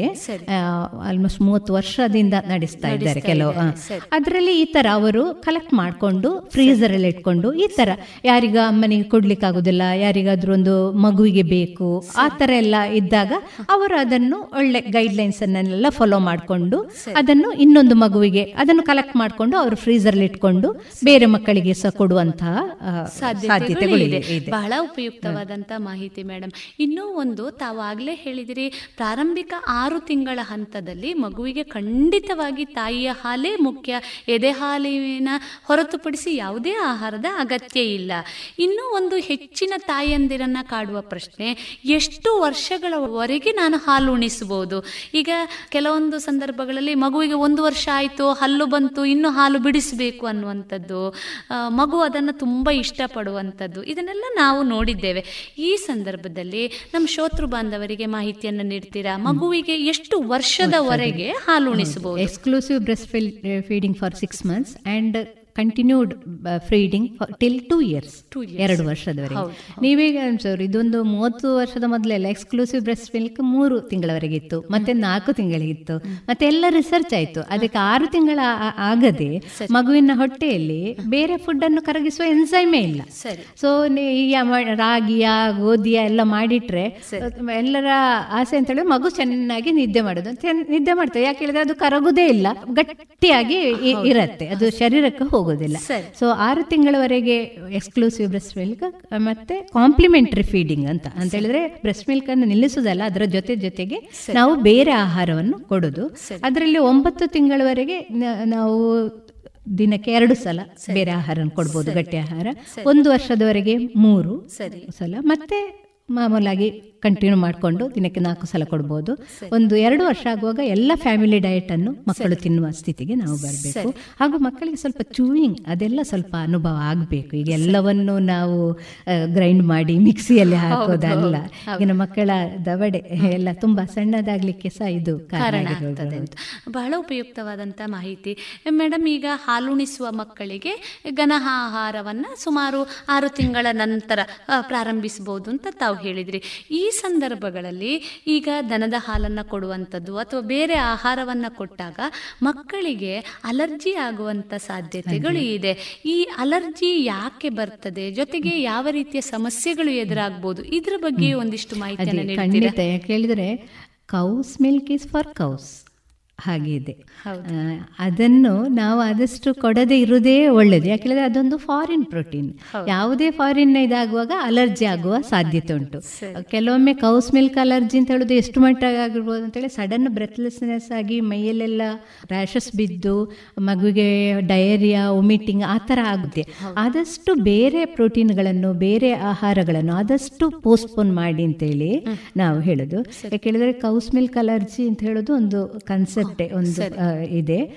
ಸೊ ಅದನ್ನು ನಾವು ಪ್ರಾಬ್ಲಮ್ ಮಾಡೋದಕ್ಕಿಂತ ಆದಷ್ಟು ಕಂಟಿನ್ಯೂಡ್ ಬ್ರೆಸ್ಟ್ ಫೀಡಿಂಗ್ಗೆ ಮಾಡೋದು ಒಳ್ಳೆಯದು ಹೌದು. ಯಾಕೆಂದ್ರೆ ಬಹಳ ಉಪಯುಕ್ತವಾದಂತಹ ಮಾಹಿತಿಯನ್ನು ನೀಡಿದಿರಿ ಯಾಕೆಂದ್ರೆ ಮಗುವಿಗೆ ಒಂದು ಹೊಸ ಆಹಾರವನ್ನ ನೀಡಿದಾಗ ತಾವೇ ಹೇಳಿದ ಹಾಗೆ ಮೈಯಲ್ಲೆಲ್ಲ ರ್ಯಾಷಸ್ ಬರ್ಬೋದು ಅಥವಾ ಅದಕ್ಕೆ ಉಸಿರಾಟದ ಸಮಸ್ಯೆಗಳು ಅದನ್ನ ಗಮನಿಸಬೇಕಾದಂತ ಅಗತ್ಯತೆ ಬಹಳ ಇದೆ. ಯಾಕೆಂದ್ರೆ ಎಷ್ಟೋ ತಾಯಿಯಂದರಿಗೆ ಅದು ಒಂದು ಸಮಸ್ಯೆ ಅನ್ನೋದೇ ಗೊತ್ತಾಗುವಂತ ಸಾಧ್ಯತೆಗಳು ಇಲ್ಲ. ಯಾಕೆಂದ್ರೆ ದನದ ಹಾಲು ಅನ್ನುವಂಥದ್ದು ಸಾರ್ವಕಾಲಿಕವಾಗಿ ಎಲ್ರಿಗೂ ಕೊಡಬಹುದಾದಂಥದ್ದು ಅನ್ನುವ ಕಲ್ಪನೆ ಇದೆ. ಈ ನಿಟ್ಟಿನಲ್ಲಿ ಬಹಳ ಉಪಯುಕ್ತವಾದಂಥ ಮಾಹಿತಿಯನ್ನು ನೀಡಿದ್ದೀರಿ ಡಾಕ್ಟ್ರೆ. ಇನ್ನೂ ಒಂದು ಮುಖ್ಯವಾಗಿ ತಾವೇ ಹೇಳಿದ್ರಿ ಹಾಲುಣಿಸುವಂಥದ್ದು ಆ, ಆ ಭಗವಂತ ನಮಗೆ ವಿಶೇಷವಾಗಿ ಮಹಿಳೆಯರಿಗೆ ನೀಡಿದಂಥ ಒಂದು ವರ ಅಂತ ನಾವು ಅದನ್ನು ತಿಳಿದುಕೊಳ್ಳಬೇಕು. ಆದರೂ ಕೂಡ ಇವತ್ತಿನ ಆಧುನಿಕ ಜಗತ್ತಿನ ಒಂದು ಏನು ಹೊಸ ಜೀವನ ಶೈಲಿಯಲ್ಲಿ ಹಾಲುಣಿಸುವುದು ಎಲ್ಲೋ ಒಂದಿಷ್ಟು ನನಗೆ ಸಹ್ಯ ಅಲ್ಲ. ಅದರಿಂದ ದೇಹ ಸೌಂದರ್ಯಕ್ಕೆ ಏನಾದರೂ ತೊಂದರೆ ಆಗ್ತದೆ ಅನ್ನುವಂಥ ಭಾವನೆಗಳು ಮಾತುಗಳನ್ನು ಕೂಡ ನಾವು ಕೇಳಿದ್ದೇವೆ. ಇದ್ರ ಬಗ್ಗೆ ತಾವೇನು ಹೇಳಲಿಕ್ಕೆ ಬಯಸ್ತೀರಿ? ಇಲ್ಲ, ಆ ಥರ ಹೇಳೋರು ಒಂದು ಗಮನಿಸಬೇಕು. ನೀವು ಸ್ಲಿಮ್ ಆಗಲಿಕ್ಕೆ ನೀವು ಬ್ರೆಸ್ಟ್ ಫೀಡ್ ಮಾಡಿದರೆ ಅದು ಬೆಟರ್ ನಿಮ್ಮ ಯುಟ್ರೆಸ್ ಕಾಂಟ್ರಾಕ್ಟ್ ಆಗಲಿಕ್ಕೆ ಅದು ಹೆಲ್ಪ್ ಆಗುತ್ತೆ. ಲಾಂಗ್ ಟರ್ಮ್ ಅಲ್ಲಿ ನಿಮಗೆ ಸ್ತನದ ಕ್ಯಾನ್ಸರ್ ಅಥವಾ ಓವರಿಯನ್ ಕ್ಯಾನ್ಸರ್ ಅದೆಲ್ಲ ಬರುವ ಚಾನ್ಸಸ್ ಬ್ರೆಸ್ಟ್ ಫೀಡ್ ಮಾಡಿದವರಲ್ಲಿ ತುಂಬಾ ಕಡಿಮೆ, ಕಡಿಮೆ. ಹಾಗಿರುವಾಗ ಅದು ಒಂದು ಸಹಜ ಪ್ರಕೃತಿ. ಮತ್ತೆ ಆ- ಮೂಲಕ ನಾವು ತಿನ್ನಾಗ್ತೇವೆ. ಕೊಟ್ರೆ ಸೌಂದರ್ಯದ ಯಾಕೆಂದ್ರೆ ಆ ರೀತಿಯ ಮಾತುಗಳನ್ನು ಕೂಡ ನಾವು ಕೇಳುತ್ತೇವೆ. ಆ ನಿಟ್ಟಿನಲ್ಲಿ ಈ ಪ್ರಶ್ನೆಯನ್ನ ಇಲ್ಲಿ ಉಲ್ಲೇಖಿಸುವಂತದ್ದು ಮೇಡಮ್ ಇನ್ನೂ ಒಂದು ಮುಖ್ಯವಾಗಿ ಪ್ರಸ್ತುತ ದಿನದಲ್ಲಿ ಯಾಕೆಂದ್ರೆ ಇದು ಕೋವಿಡ್ನ ಸಂದರ್ಭ ಬಹಳಷ್ಟು ಸಂದರ್ಭಗಳಲ್ಲಿ ತಾಯಿಗೆ ಕೊರೋನಾ ಬಂದಂತ ಸಂದರ್ಭದಲ್ಲಿ ಮಗುವಿಗೆ ಹಾಲುಣಿಸುವುದರಲ್ಲಿ ಯಾವ ರೀತಿಯ ಜಾಗರೂಕತೆಯನ್ನ ಆಕೆ ತೆಗೆದುಕೊಳ್ಬೇಕು? ಸಂಶೋಧನೆಗಳು ಹೇಳ್ತಾ ಇದ್ದಾವೆ ಮಗುವಿನಿಂದ ತಾಯಿಗೆ ನೇರವಾಗಿ ಹಾಲುಣಿಸುವುದರಿಂದ ಕೊರೋನಾ ಬರುವುದಿಲ್ಲ ಅಂತ.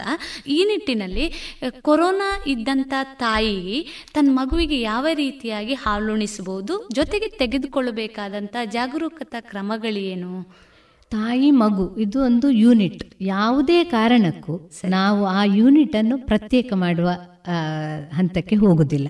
ಯಾಕೆಳಿದ್ರೆ ಅದರಿಂದ ಬರುವ ಡಿಸ್ಅಡ್ವಾಂಟೇಜ್ ತುಂಬಾನೇ ಇದೆ. ಸೊ ಅಮ್ಮ ಮಗು ಅದು ಒಂದು ಸಿಂಗಲ್ ಅವರು ಎರಡೆರಡು ಜೀವ ಆಗಿರ್ಬೋದು. ಬಟ್ ಆರು ತಿಂಗಳ ಅವರಿಗೆ ನಾವು ಆ ಬ್ರೆಸ್ಟ್ ಫೀಡಿಂಗ್ ಅನ್ನು ಖಂಡಿತ ಕಂಟಿನ್ಯೂ ಮಾಡ್ತೇವೆ. ಹಾಲಿನ ಮೂಲಕ ಹೋಗ್ತದೆ ಅಂತ ಹೇಳೋದು ವೈಜ್ಞಾನಿಕವಾಗಿ ಪ್ರೂವ್ ಆಗಿಲ್ಲ. ಅದಕ್ಕೆ ಬೇಕಾದ ಸ್ಟಡಿ ಮಾಡಿದ್ದಾರೆ.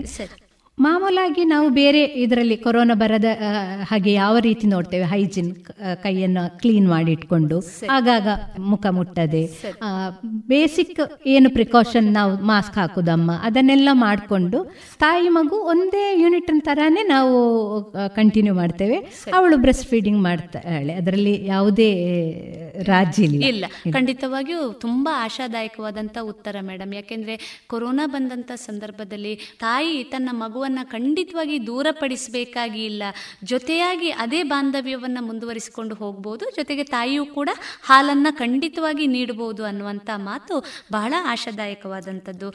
ಒಟ್ಟಾರೆಯಾಗಿ ಹೇಳೋದಾದ್ರೆ ಮಗು ಒಂದು ಎಷ್ಟು ಸೃಷ್ಟಿಯ ಅದ್ಭುತವೋ ತಾಯಿ ಅದನ್ನು ನಿಭಾಯಿಸುವಂಥದ್ದು ಕೂಡ ಅಷ್ಟೇ ಜವಾಬ್ದಾರಿಯುತವಾದಂಥದ್ದು. ಈ ನಿಟ್ಟಿನಲ್ಲಿ ಎಲ್ಲ ಹೆತ್ತವರಿಗೆ ಮುಖ್ಯವಾಗಿ ಹಾಲುಣಿಸುವಂಥ ಬಾಣಂತಿಯರಿಗೆ ಜೊತೆಗೆ ಹೊಸತಾಗಿ ಒಂದು ಸ್ಥಾನವನ್ನ ಅಮ್ಮನಾಗಿ ಪಡೆದುಕೊಂಡಂತ ಎಲ್ಲ ಮಹಿಳೆಯರಿಗೆ, ನಮ್ಮ ಶೋತೃ ಬಾಂಧವರಿಗೆ ತಾವೇನು ಹೇಳ ಬಯಸ್ತೀರಿ?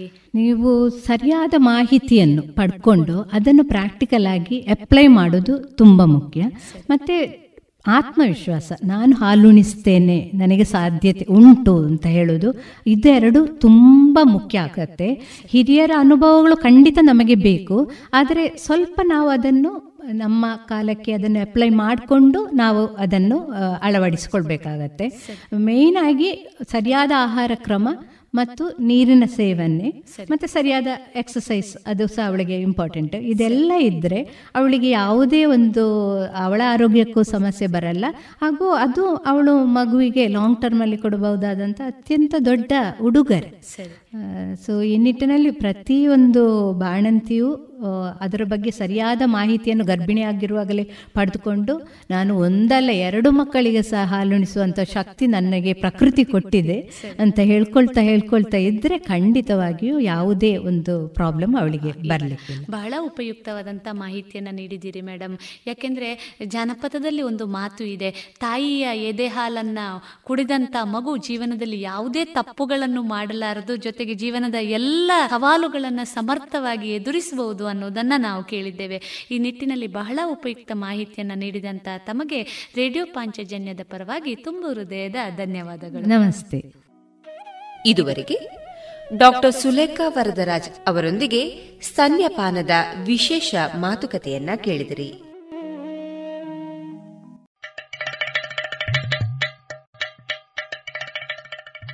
ಕೇಳು ಕೇಳು ಕೇಳು ಜಾಣ. ಜಾಣ ಸುದಿಯ ಕೇಳು ಕೇಳು ಕೇಳು ಜಾಣ. ಇಂದು ಹಂದು ಮುಂದು ಹಿಂದು ಹರಿವು, ತಿಳಿವು, ಚುಟುಕು ಬೆರಗು ನಿತ್ಯ ನುಡಿಯುವತ್ತು ತರಲು, ನಿತ್ಯ ನುಡಿಯುವತ್ತು ತರಲು. ಕೇಳಿ ಜಾಣರ, ಜಾಣ ಸುದ್ದಿಯ ಕೇಳು ಕೇಳು ಕೇಳು ಜಾಣ. ಜಾಣ ಸುದ್ದಿಯ ಕೇಳು ಕೇಳು ಕೇಳು ಜಾಣ. ಜಾಣ, ಜಾಣೆಯರು.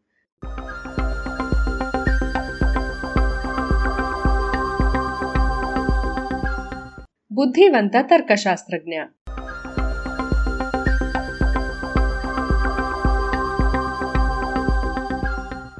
ಅಶಿಕ್ಷಿತ ಮಗುವಿನ ಬುದ್ಧಿ ಬೆಳೆಯಬೇಕಾದರೆ ಅದು ಶಿಸ್ತು ಮತ್ತು ಮುನ್ನುಗ್ಗುವುದನ್ನು ಕಲಿಯಬೇಕು. ಯಂತ್ರವನ್ನೇ ಆಗಲಿ, ಮಿದುಳನ್ನೇ ಆಗಲಿ, ಸಾರ್ವತ್ರಿಕ ಯಂತ್ರವನ್ನಾಗಿ ಮಾಡಲು ಅತ್ಯಂತ ಉತ್ಕೃಷ್ಟವಾದ ಶಿಸ್ತು ಬೇಕಾಗುತ್ತದೆ.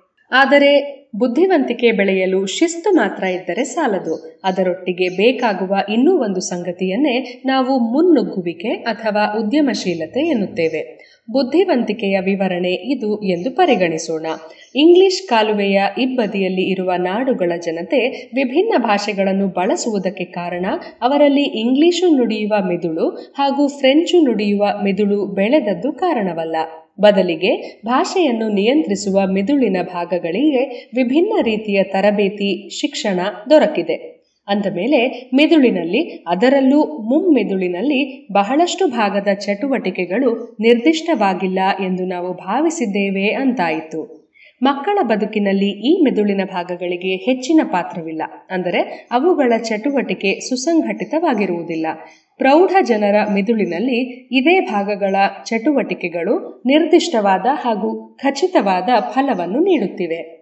ಬಾಲ್ಯದಲ್ಲಿ ಯಾವ ರೀತಿಯ ಶಿಕ್ಷಣ ದೊರೆತಿದೆ ಎನ್ನುವುದು ಈ ಫಲವನ್ನು ನಿರ್ಧರಿಸುತ್ತಿದೆ. ಹಾಗಿದ್ದು ವಯಸ್ಕರಲ್ಲಿ ಮಕ್ಕಳಲ್ಲಿ ಕಾಣುವಂತಹ ಯಾದೃಚ್ಛಿಕ ಚಟುವಟಿಕೆಗಳ ಉಳಿಕೆಗಳು ಬಹಳಷ್ಟು ಇರುವುದನ್ನು ಕಾಣಬಹುದು. ಹೀಗೆ ಯಂತ್ರಗಳನ್ನೂ ಸಂಘಟಿತವಾಗಿ ಕೆಲಸ ಮಾಡುವಂತೆ ಮಾಡಿದರೆ ಅವುಗಳನ್ನು ಚಿಂತಿಸುವಂತೆ ಮಾಡಬಹುದು ಎಂದು ತರ್ಕಿಸಿ ಆರ್ಟಿಫಿಷಿಯಲ್ ಇಂಟೆಲಿಜೆನ್ಸ್ನಂತಹ ಹೊಸ ತಂತ್ರಜ್ಞಾನಗಳ ಪರಿಕಲ್ಪನೆಯ ಬೀಜವನ್ನು ಬಿತ್ತಿದ ಕಳೆದ ಶತಮಾನದ ಅಮೋಘ ಮೇಧಾವಿ ಚಿಂತಕ, ಗಣಿತಜ್ಞ ಅಲಾನ್ ಟ್ಯೂರಿಂಗ್ ಹೇಳಿದ್ದ. ಇಂದು ಈ ಮಾತು ಸತ್ಯವಾಗಿದೆ. ಟ್ಯೂರಿಂಗ್ ಕಲ್ಪಿಸಿಕೊಂಡ ಹಲವು ತರ್ಕಗಳು ಹಾಗೂ ಗಣಿತ ನಿಯಮಗಳನ್ನು ಬಳಸಿ ಚಿಂತಿಸುವ ಮನುಷ್ಯರ ಚಟುವಟಿಕೆಗಳನ್ನೇ ಅನುಕರಿಸುವ ಯಾಂತ್ರಿಕ ವಿಧಾನಗಳು ಬಂದಿವೆ.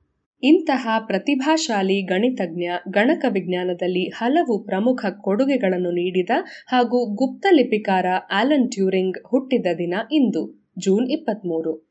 ಆಲಾನ್ ಟ್ಯೂರಿಂಗ್ ಎಂದು ಪ್ರಸಿದ್ಧಿಯಾದ ಗಣಿತಜ್ಞನ ಹೆಸರು ಆಲಾನ್ ಮ್ಯಾಥಿಸನ್ ಟ್ಯೂರಿಂಗ್. ಈತ ಜೂಲಿಯಸ್ ಟ್ಯೂರಿಂಗ್ ಮತ್ತು ಸಾರಾ ಟ್ಯೂರಿಂಗ್ ದಂಪತಿಗಳ ಮಗ. ಸಾವಿರದ ಒಂಬೈನೂರ ಹನ್ನೆರಡನೆಯ ಇಸವಿ ಜೂನ್ ಇಪ್ಪತ್ತ ಮೂರರಂದು ಲಂಡನ್ನಿನಲ್ಲಿ ಜನಿಸಿದ. ಈತ ಇಂಗ್ಲೆಂಡಿನಲ್ಲಿ, ಅಂದರೆ ತನ್ನ ಸ್ವಂತ ದೇಶದಲ್ಲಿ ಹುಟ್ಟಲಿ ಎಂದು ಇವನ ತಾಯಿ ಬಯಸಿದ್ದಳಂತೆ. ಒಂದು ವೇಳೆ ಹಾಗಿಲ್ಲದೆ ಹೋಗಿದ್ದರೆ, ರಾಮಾನುಜನ್ ನಂತರ ಇನ್ನೊಬ್ಬ ಪ್ರತಿಭಾವಂತ ಗಣಿತಜ್ಞನನ್ನು ನೀಡಿದ ಹೆಮ್ಮೆ ಭಾರತಕ್ಕೆ ದಕ್ಕುತ್ತಿತ್ತೇನೋ. ಏಕೆಂದರೆ, ಟ್ಯೂರಿಂಗನ ತಂದೆ ಮದರಾಸಿನಲ್ಲಿ ರೈಲ್ವೆ ಇಂಜಿನಿಯರಿಂಗ್ ವಿಭಾಗದಲ್ಲಿ ಕೆಲಸಕ್ಕೆ ಇದ್ದರು. ಆದರೆ ಹೆಂಡತಿಯ ಬಯಕೆ ಮೇರೆಗೆ ಈ ಹುದ್ದೆಯನ್ನು ತೊರೆದು ಇಂಗ್ಲೆಂಡಿಗೆ ಮರಳಿದರು. ಆಲನ್ ಟ್ಯೂರಿಂಗರ ಅಣ್ಣ ಮದರಾಸಿನಲ್ಲಿಯೇ ಹುಟ್ಟಿದ್ದು.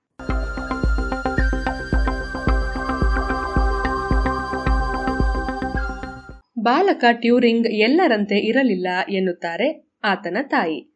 ಈತ ಬಲು ಚುರುಕು. ಸ್ವತಃ ತನ್ನ ಅಗತ್ಯಗಳನ್ನು ತಾನೇ ಪೂರೈಸಿಕೊಳ್ಳುವ ವ್ಯಕ್ತಿತ್ವ ಇತ್ತು. ಯಾರೂ ಈತನಿಗೆ ಕಲಿಸಬೇಕಿರಲಿಲ್ಲ. ಹಾಗೆಯೇ ಇತರರು ಹೇಳಿದ್ದನ್ನೇ ಪಾಲಿಸುವ ಕುರಿ ಬುದ್ಧಿಯೂ ಇರಲಿಲ್ಲ.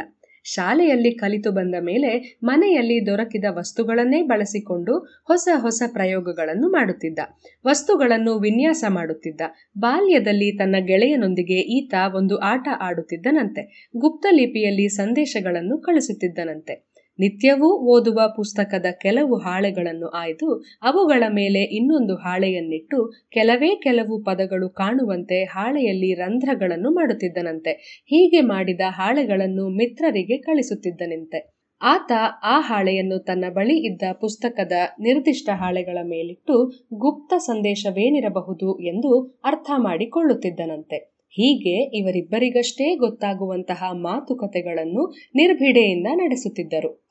ಈ ಆಟ ಮುಂದೆ ಈತನ ಜೀವನದ ಪ್ರಮುಖ ಉದ್ಯೋಗವೂ ಆದೀತು ಎಂದು ಯಾರೂ ಊಹಿಸಿರಲಿಲ್ಲವೆನ್ನಿ. ಶಾಲೆಯಲ್ಲಿ ಈತನ ಬಗ್ಗೆ ಶಿಕ್ಷಕರು ಹತಾಶರಾಗಿದ್ದರಂತೆ. ವಿಜ್ಞಾನ ಮತ್ತು ಗಣಿತದಲ್ಲಿ ಶಿಕ್ಷಕರು ಏನನ್ನಾದರೂ ಹೇಳುವ ಮುನ್ನವೇ ಅದನ್ನು ಈತ ಅರ್ಥ ಮಾಡಿಕೊಂಡು ಹೇಳಿಬಿಡುತ್ತಿದ್ದ. ಇದನ್ನು ದಾರ್ಷ್ಟ್ಯ ಎಂದು ಕೆಲವು ಶಿಕ್ಷಕರು ಗಣಿಸಿದ್ದರು. ಇತರರ ಓದಿಗೆ ಅಡ್ಡಿ ಮಾಡುತ್ತಿದ್ದಾನೆ ಎನ್ನುತ್ತಿದ್ದರು. ಜೊತೆಗೆ ಅಂದು ಉನ್ನತ ವ್ಯಾಸಂಗಕ್ಕೆ ಬೇಕಾದ ಪರೀಕ್ಷೆಗಳಲ್ಲಿ ಲ್ಯಾಟಿನ್ ಹಾಗೂ ಇಂಗ್ಲಿಶು ವ್ಯಾಕರಣ ಮುಖ್ಯವಾಗಿರುತ್ತಿತ್ತು. ಈ ಎರಡೂ ವಿಷಯಗಳಲ್ಲಿಯೂ ಆಲಾನನಿಗೆ ಅನಾಸಕ್ತಿ ಇತ್ತು. ಹೀಗಾಗಿ ಇವನನ್ನು ಅನಂತರ ಬೇರೊಂದು ಶಾಲೆಗೆ ಈತನ ತಾಯಿ ಸೇರಿಸಬೇಕಾಯಿತು. ಶಾಲೆಯ ವಿದ್ಯಾಭ್ಯಾಸದ ನಂತರ ಅಲಾನ್ ಕೇಂಬ್ರಿಡ್ಜ್ನಲ್ಲಿ ಗಣಿತ ವ್ಯಾಸಂಗ ಮಾಡಲು ಸೇರಿದ. ರಾಮಾನುಜನ್ನರಿಗೆ ಆಸರೆಯಾಗಿದ್ದ ಪ್ರೊಫೆಸರ್ ಹಾರ್ಡಿ ಗಣಕಯಂತ್ರಗಳನ್ನು ರೂಪಿಸಿದ ಪೌಲ್ ನ್ಯೂಮನ್ ಹಾಗೂ ತರ್ಕ ತತ್ವವಿಜ್ಞಾನಿ ಗಣಿತಜ್ಞ ಬರ್ಟ್ರಾಂಡ್ ರಸೆಲ್ರಂತಹ ಪ್ರತಿಭಾಶಾಲಿಗಳ ನೆರಳಿನಲ್ಲಿ ಗಣಿತಾಭ್ಯಾಸ ಕೈಗೊಂಡ. ಇವನಿಗಿನ್ನೂ ಇಪ್ಪತ್ತ್ಮೂರು ವಯಸ್ಸಾಗಿರುವಾಗಲೇ ಅಂದು ಪರಿಹರಿಸಲಾಗದ ಸಮಸ್ಯೆ ಎಂದುಕೊಂಡಿದ್ದಂತಹ ಗಣಿತ ಸಮಸ್ಯೆಯೊಂದಕ್ಕೆ ತರ್ಕಬದ್ಧವಾಗಿ ಉತ್ತರವನ್ನು ಒದಗಿಸಿದ್ದ. ಈ ಪ್ರಬಂಧ ಗಣಿತ ಪ್ರಪಂಚದಲ್ಲಿ ಈತನ ಹೆಸರನ್ನು ಅಜರಾಮರವಾಗಿಸಿದೆ. ಗಣಕಗಳನ್ನು ನಿಗದಿತ ನಿರ್ದೇಶಗಳನ್ನಷ್ಟೇ ಪಾಲಿಸುವಂತೆ ಮಾಡುವ ಬದಲಿಗೆ ಸಂದರ್ಭಕ್ಕೆ ತಕ್ಕಂತೆ ನಿರ್ದೇಶಗಳನ್ನು ಸ್ವತಃ ಮಾರ್ಪಡಿಸಿಕೊಳ್ಳುವಂತೆ ಮಾಡಬಹುದೋ ಎನ್ನುವ ಕುತೂಹಲವೇ ಚತುರ ತಂತ್ರಜ್ಞಾನಕ್ಕೆ ಅಥವಾ ಆರ್ಟಿಫಿಷಿಯಲ್ ಇಂಟೆಲಿಜೆನ್ಸ್ ತಂತ್ರಜ್ಞಾನಕ್ಕೆ ಮೂಲ. ಈ ತಂತ್ರಜ್ಞಾನದ ಕನಸನ್ನು ಬಿತ್ತಿದ ಪ್ರತಿಭಾವಂತ ಆಲಾನ್ ಟ್ಯೂರಿಂಗ್. ಯಂತ್ರಗಳನ್ನು ಚಿಂತಿಸುವಂತೆ ಮಾಡಬಹುದೇ ಎನ್ನುವುದನ್ನು ಪರಿಶೀಲಿಸಬೇಕಾದರೆ ಮೊದಲು ಅವುಗಳು ಚದುರಂಗವನ್ನು ಆಡುವಂತೆ ಮಾಡಬೇಕು ಎಂದು ಟ್ಯೂರಿಂಗ್ ಪ್ರತಿಪಾದಿಸಿದ್ದ. ಈ ತರ್ಕವೇ ಮುಂದೆ ಕಂಪ್ಯೂಟರ್ ಚದುರಂಗಕ್ಕೆ ನಾಂದಿ ಹಾಡಿತು ವಿಚಿತ್ರವೆಂದರೆ ಈತನಿಗೆ ಚದುರಂಗದಲ್ಲಿ ಆಸಕ್ತಿ ಚಿಕ್ಕಂದಿನಿಂದಲೇ ಇತ್ತಾದರೂ ಒಳ್ಳೆಯ ಆಟಗಾರನೇನೂ ಆಗಿರಲಿಲ್ಲ. ಗಣಿತಜ್ಞರು ಬಲು ಸುಲಭವಾಗಿ ಚದುರಂಗ ಆಡಬಲ್ಲರು ಎನ್ನುವ ಅಂದಾಜಿದೆ. ಟ್ಯೂರಿಂಗ್ ಇದಕ್ಕೆ ಅಪವಾದವಾಗಿದ್ದ.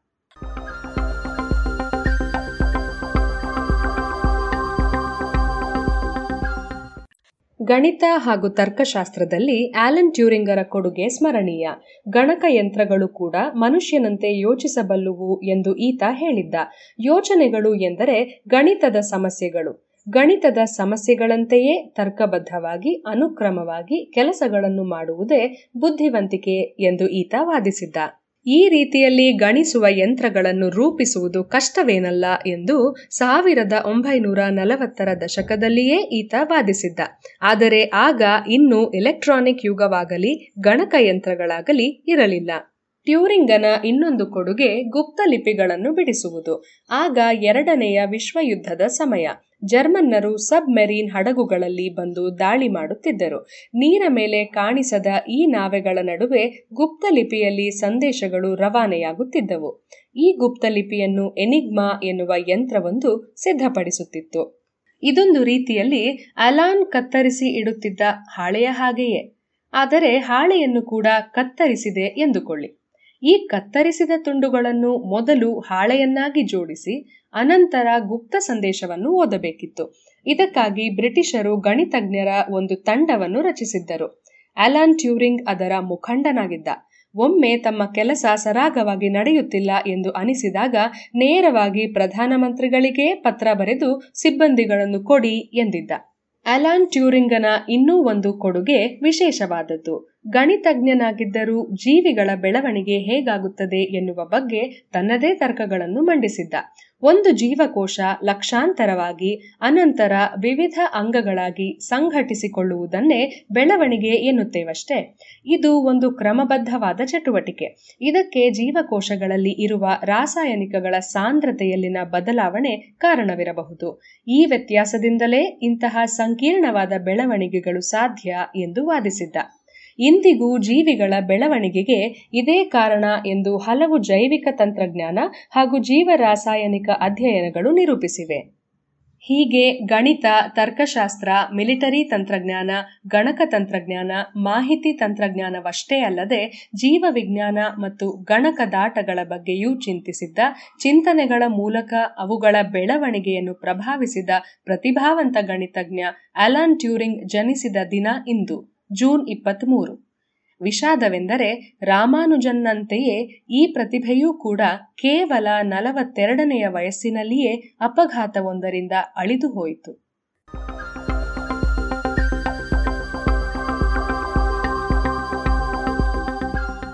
ಇದು ಇಂದಿನ ಜಾಣ ಜಾಣೆಯರು. ರಚನೆ ಕೊಳ್ಳೇಗಾಲ ಶರ್ಮಾ, ಜಾಣಧ್ವನಿ ಕ್ಷಮಾ ವಿ ಭಾನುಪ್ರಕಾಶ್.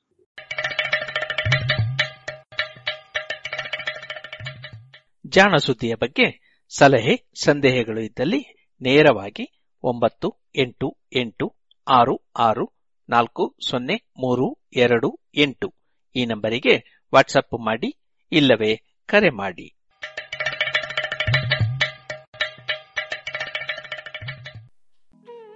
ಇನ್ನು ಮುಂದೆ ಮಧುರ ಗಾನ ಪ್ರಸಾರವಾಗಲಿದೆ.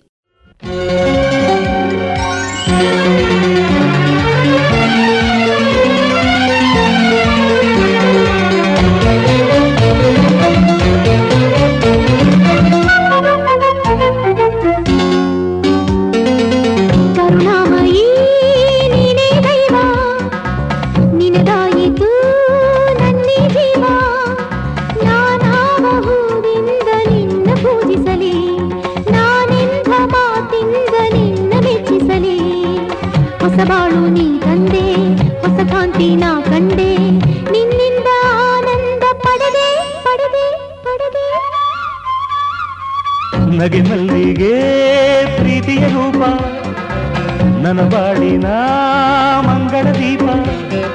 ಹೂವಲ್ಲಿ ಕಂಪಂತೆ ನನ್ನ ತುಂಬಿರುವೆ. ಮೈಯಲ್ಲಿ ಉಲ್ಲಾಸ ನೀನು ತಂದಿರುವೆ. ಮಿಂಚಾಗಿ ನೀ ಬಂದೆ, ನನ್ನಲ್ಲಿ ಒಂದಾದೆ. ಜೀವನದ ನೂರಾಸೆ ಬಿಡಿದೆ ಬಿಡಿದೆ ಬಿಡಿದೆ. ಕರುಣಾಮಯೀ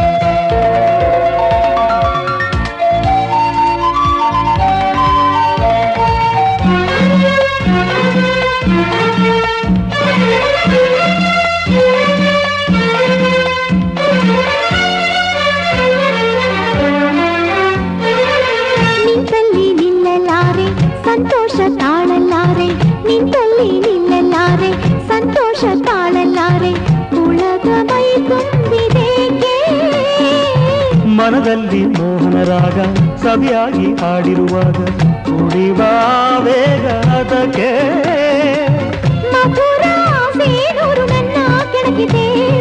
ನನ್ನ ನಿನ್ನ ಬಾಳಿನಲ್ಲಿ ಬಂದ ಭಾವಗೀತೆ. ಕರುಣಾಮಯೀ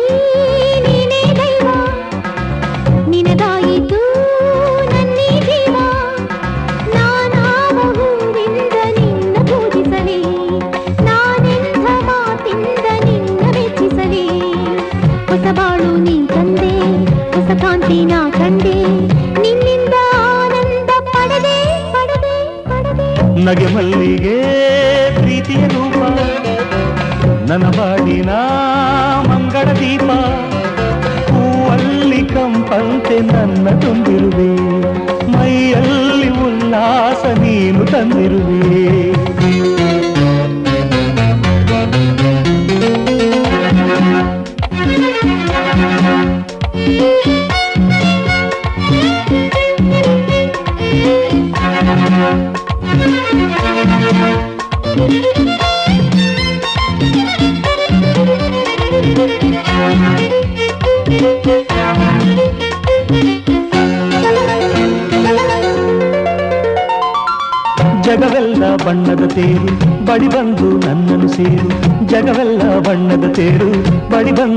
ನನ್ನನ್ನು ಸೇರು ನಗೆಯ ತಂಗಾಡಿ ನೀನೇ.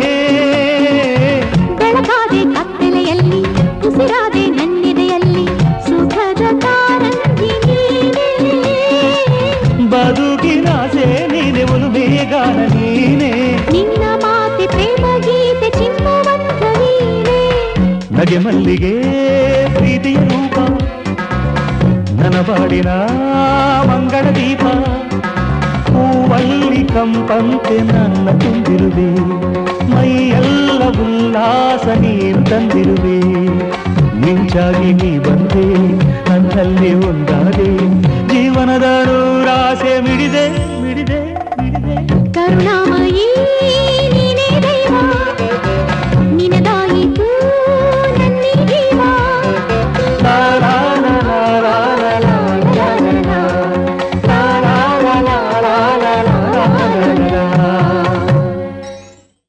ನಮ್ಮ ಆದಿವಾಸಿ ಸೋದರ ಸೋದರಿಯರನ್ನು ಸ್ವಾವಲಂಬಿ ಆಗಿಸಲು ಮತ್ತು ಅವರ ಸಮೃದ್ಧಿ ಖಚಿತಪಡಿಸಲು ಪ್ರಧಾನಮಂತ್ರಿ ನರೇಂದ್ರ ಮೋದಿಯವರ ವಿಷನ್ ಅತ್ತ ಒಂದು ಬಲಿಷ್ಠ ಹೆಜ್ಜೆ ಟ್ರೈಫೆಡ್ನ ಈ ಮಾರ್ಕೆಟ್ ಪ್ಲೇಸ್ ಪ್ರಸ್ತುತಪಡಿಸುತ್ತಿದೆ. ಭಾರತದ ಕೌಶಲ್ಯ ಮತ್ತು ಕರಕುಶಲತೆಯ ಅದ್ಭುತ ಪರಂಪರೆಗೆ ಸಂಬಂಧಿಸಿದ ಉತ್ಪನ್ನ ಈ ದೇಶದಲ್ಲಿ ತಯಾರಾಗಿದ್ದು, ಈ ಮಾರುಕಟ್ಟೆಯಲ್ಲಿ ಸಿಗುವುದು. ಜನರು ಸೇರುತ್ತಾರೆ, ಕಲಾಕೃತಿಗಳು ಬರುತ್ತವೆ, ವನವಾಸಿಗಳ ಉತ್ಪನ್ನ ಬರುತ್ತದೆ, ಪರಿಶಿಷ್ಟ ಪಂಗಡಗಳ ಕರಕುಶಲತೆ ಇರುತ್ತದೆ. ಸ್ವಯಂ ಸಹಾಯತಾ ಸಮೂಹಗಳು ಸೇರಿಕೊಳ್ಳುತ್ತವೆ.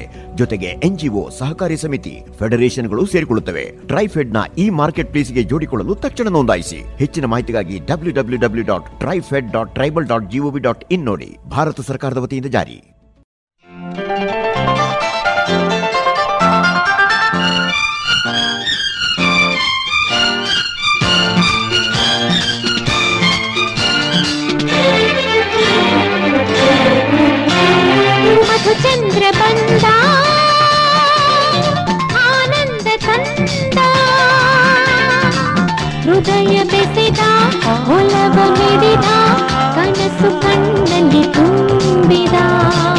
ಹೃದಯ ಬೆಸೆದ ಒಲವ ಮಿಡಿದ ಕನಸು ಕಣ್ಣಲ್ಲಿ ತುಂಬಿದ. ಮಧುಚಂದ್ರ ಬಂದ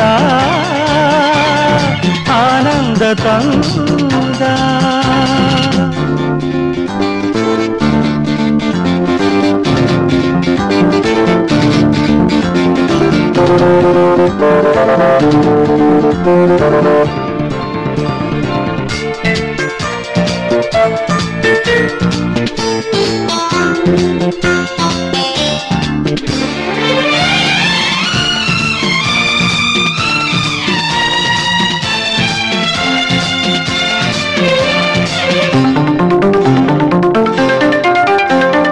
ನಗುತ್ತಿದೆ ಚಿನ್ನ ಮರೆತೆನು ನನ್ನ ನಿನ್ನಲ್ಲಿ ಸೇರಿದೆ.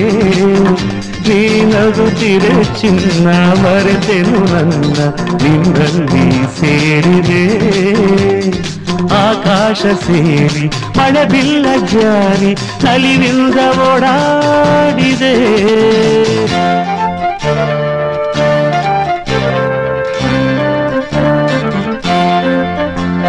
ಬೆಳಸಿರಿ ತಾಳು ನಗುತ್ತಿರಿ ಬಾಳು ಮನವಿಂದು ಹಾಡಿದೆ ಒಲವೆಂಬ ಸ್ವರ್ಗ ಅರಿತಾಗ ಅಂಗ ತನದೂಗಿ ತೇಲಾಡಿದೆ ಸುಖದ ಮಳೆಯು ಚೆಲ್ಲಾಡಿದೆ ಮಧುಚಂದ್ರ ಬಂದ ಆನಂದ ತಂದ ಹೃದಯ ಬೆಸೆದ ಒಲವ ನೀಡಿದ ಕನಸು ಕಣ್ಣರಿದು ಹೃದಯ ಬೆಸೆದ ಒಲವ ಮಿಡಿದ ಕನಸು ಕಣ್ಣಲ್ಲಿ ತುಂಬಿದ ಮಧುಚಂದ್ರ ಬಂದ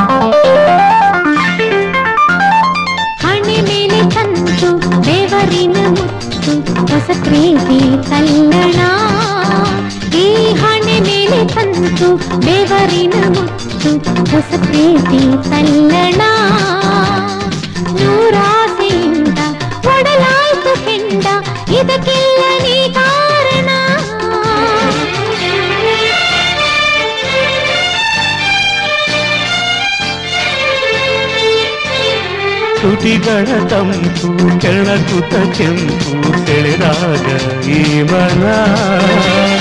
ಸವಿಜೇಲ ಹೊಳೆಯ ಅಲೆಯಲ್ಲಿ ಈಜಿ ನಗುವಾಗ ಸಿ ಜೀವನ. ಅರಿತೆ ಬೆರೆತೆ ಸಂತೋಷವೇ. ಮಧುಚಂದ್ರ ಬಂದ. ಆನಂದ ತಂದ. ಹೃದಯ ಬೆಸೆದ ಒಲವ ಮಿಡಿದ ಕನಸು ಕಣ್ಣಲ್ಲಿ ತುಂಬಿದ ಹೃದಯ ಬೆಸಿದ ಒಲವ ಮಿಡಿದ ಕನಸು ಕಣ್ಣಲ್ಲಿ ತುಂಬಿದ ಆಹಾ ಆಹಾ ಆಹಾ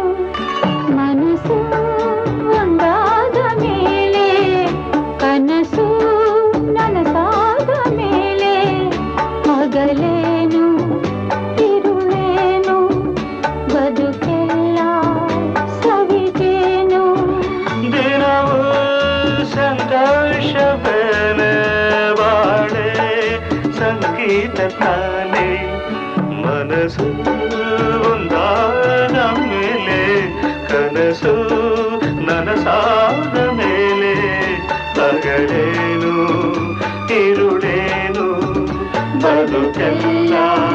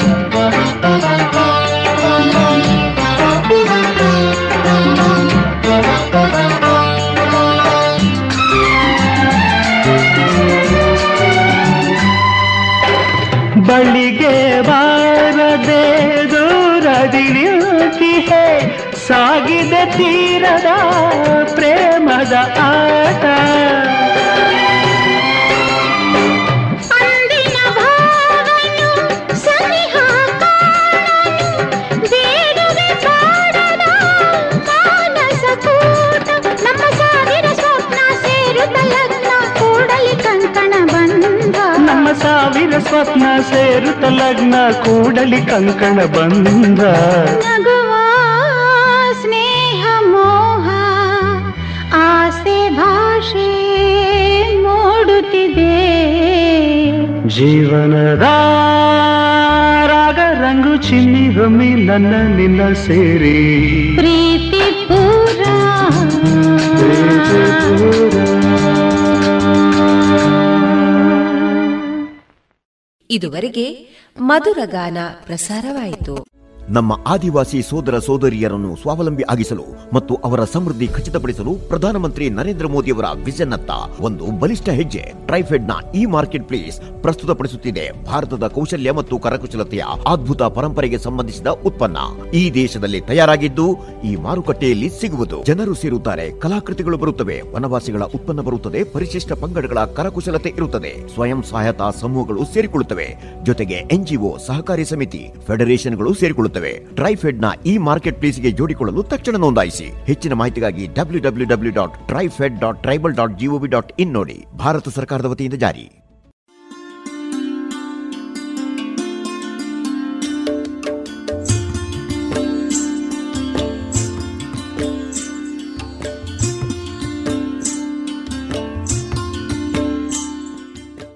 ರೇಡಿಯೋ ಪಾಂಚಜನ್ಯ ಸಮುದಾಯ ಬಾನುಲಿ ಕೇಂದ್ರದಿಂದ ನಿಮ್ಮ ಕಾರ್ಯಕ್ರಮಗಳು ಪ್ರಸಾರವಾಗಬೇಕೆ? ಹಾಗಿದ್ದರೆ ನಮ್ಮನ್ನು ಸಂಪರ್ಕಿಸಿ. ನಮ್ಮ ದೂರವಾಣಿ ಸಂಖ್ಯೆ ಸೊನ್ನೆ ಎಂಟು ಎರಡು ಐದು ಒಂದು, ಎರಡು ಒಂಬತ್ತು ಎಂಟು ನಾಲ್ಕು ಒಂಬತ್ತು ಒಂಬತ್ತು.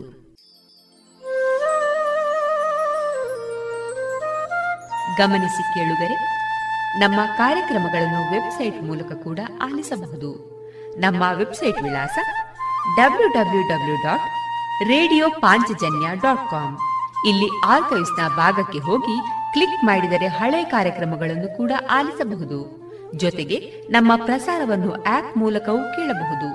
ಪ್ಲೇಸ್ಟೋರ್ನಲ್ಲಿ ಪಾಂಚಜನ್ಯ ಸರ್ಚ್ ಮಾಡಿ, ಡೌನ್ಲೋಡ್ ಮಾಡಿಕೊಂಡು ತಮ್ಮ ಮೊಬೈಲ್ಗಳಿಗೆ ಇನ್ಸ್ಟಾಲ್ ಮಾಡಿದರೆ ರೇಡಿಯೋ ಪ್ರಸಾರದ ಕಾರ್ಯಕ್ರಮವನ್ನು ನೀವು ಆಲಿಸಬಹುದು.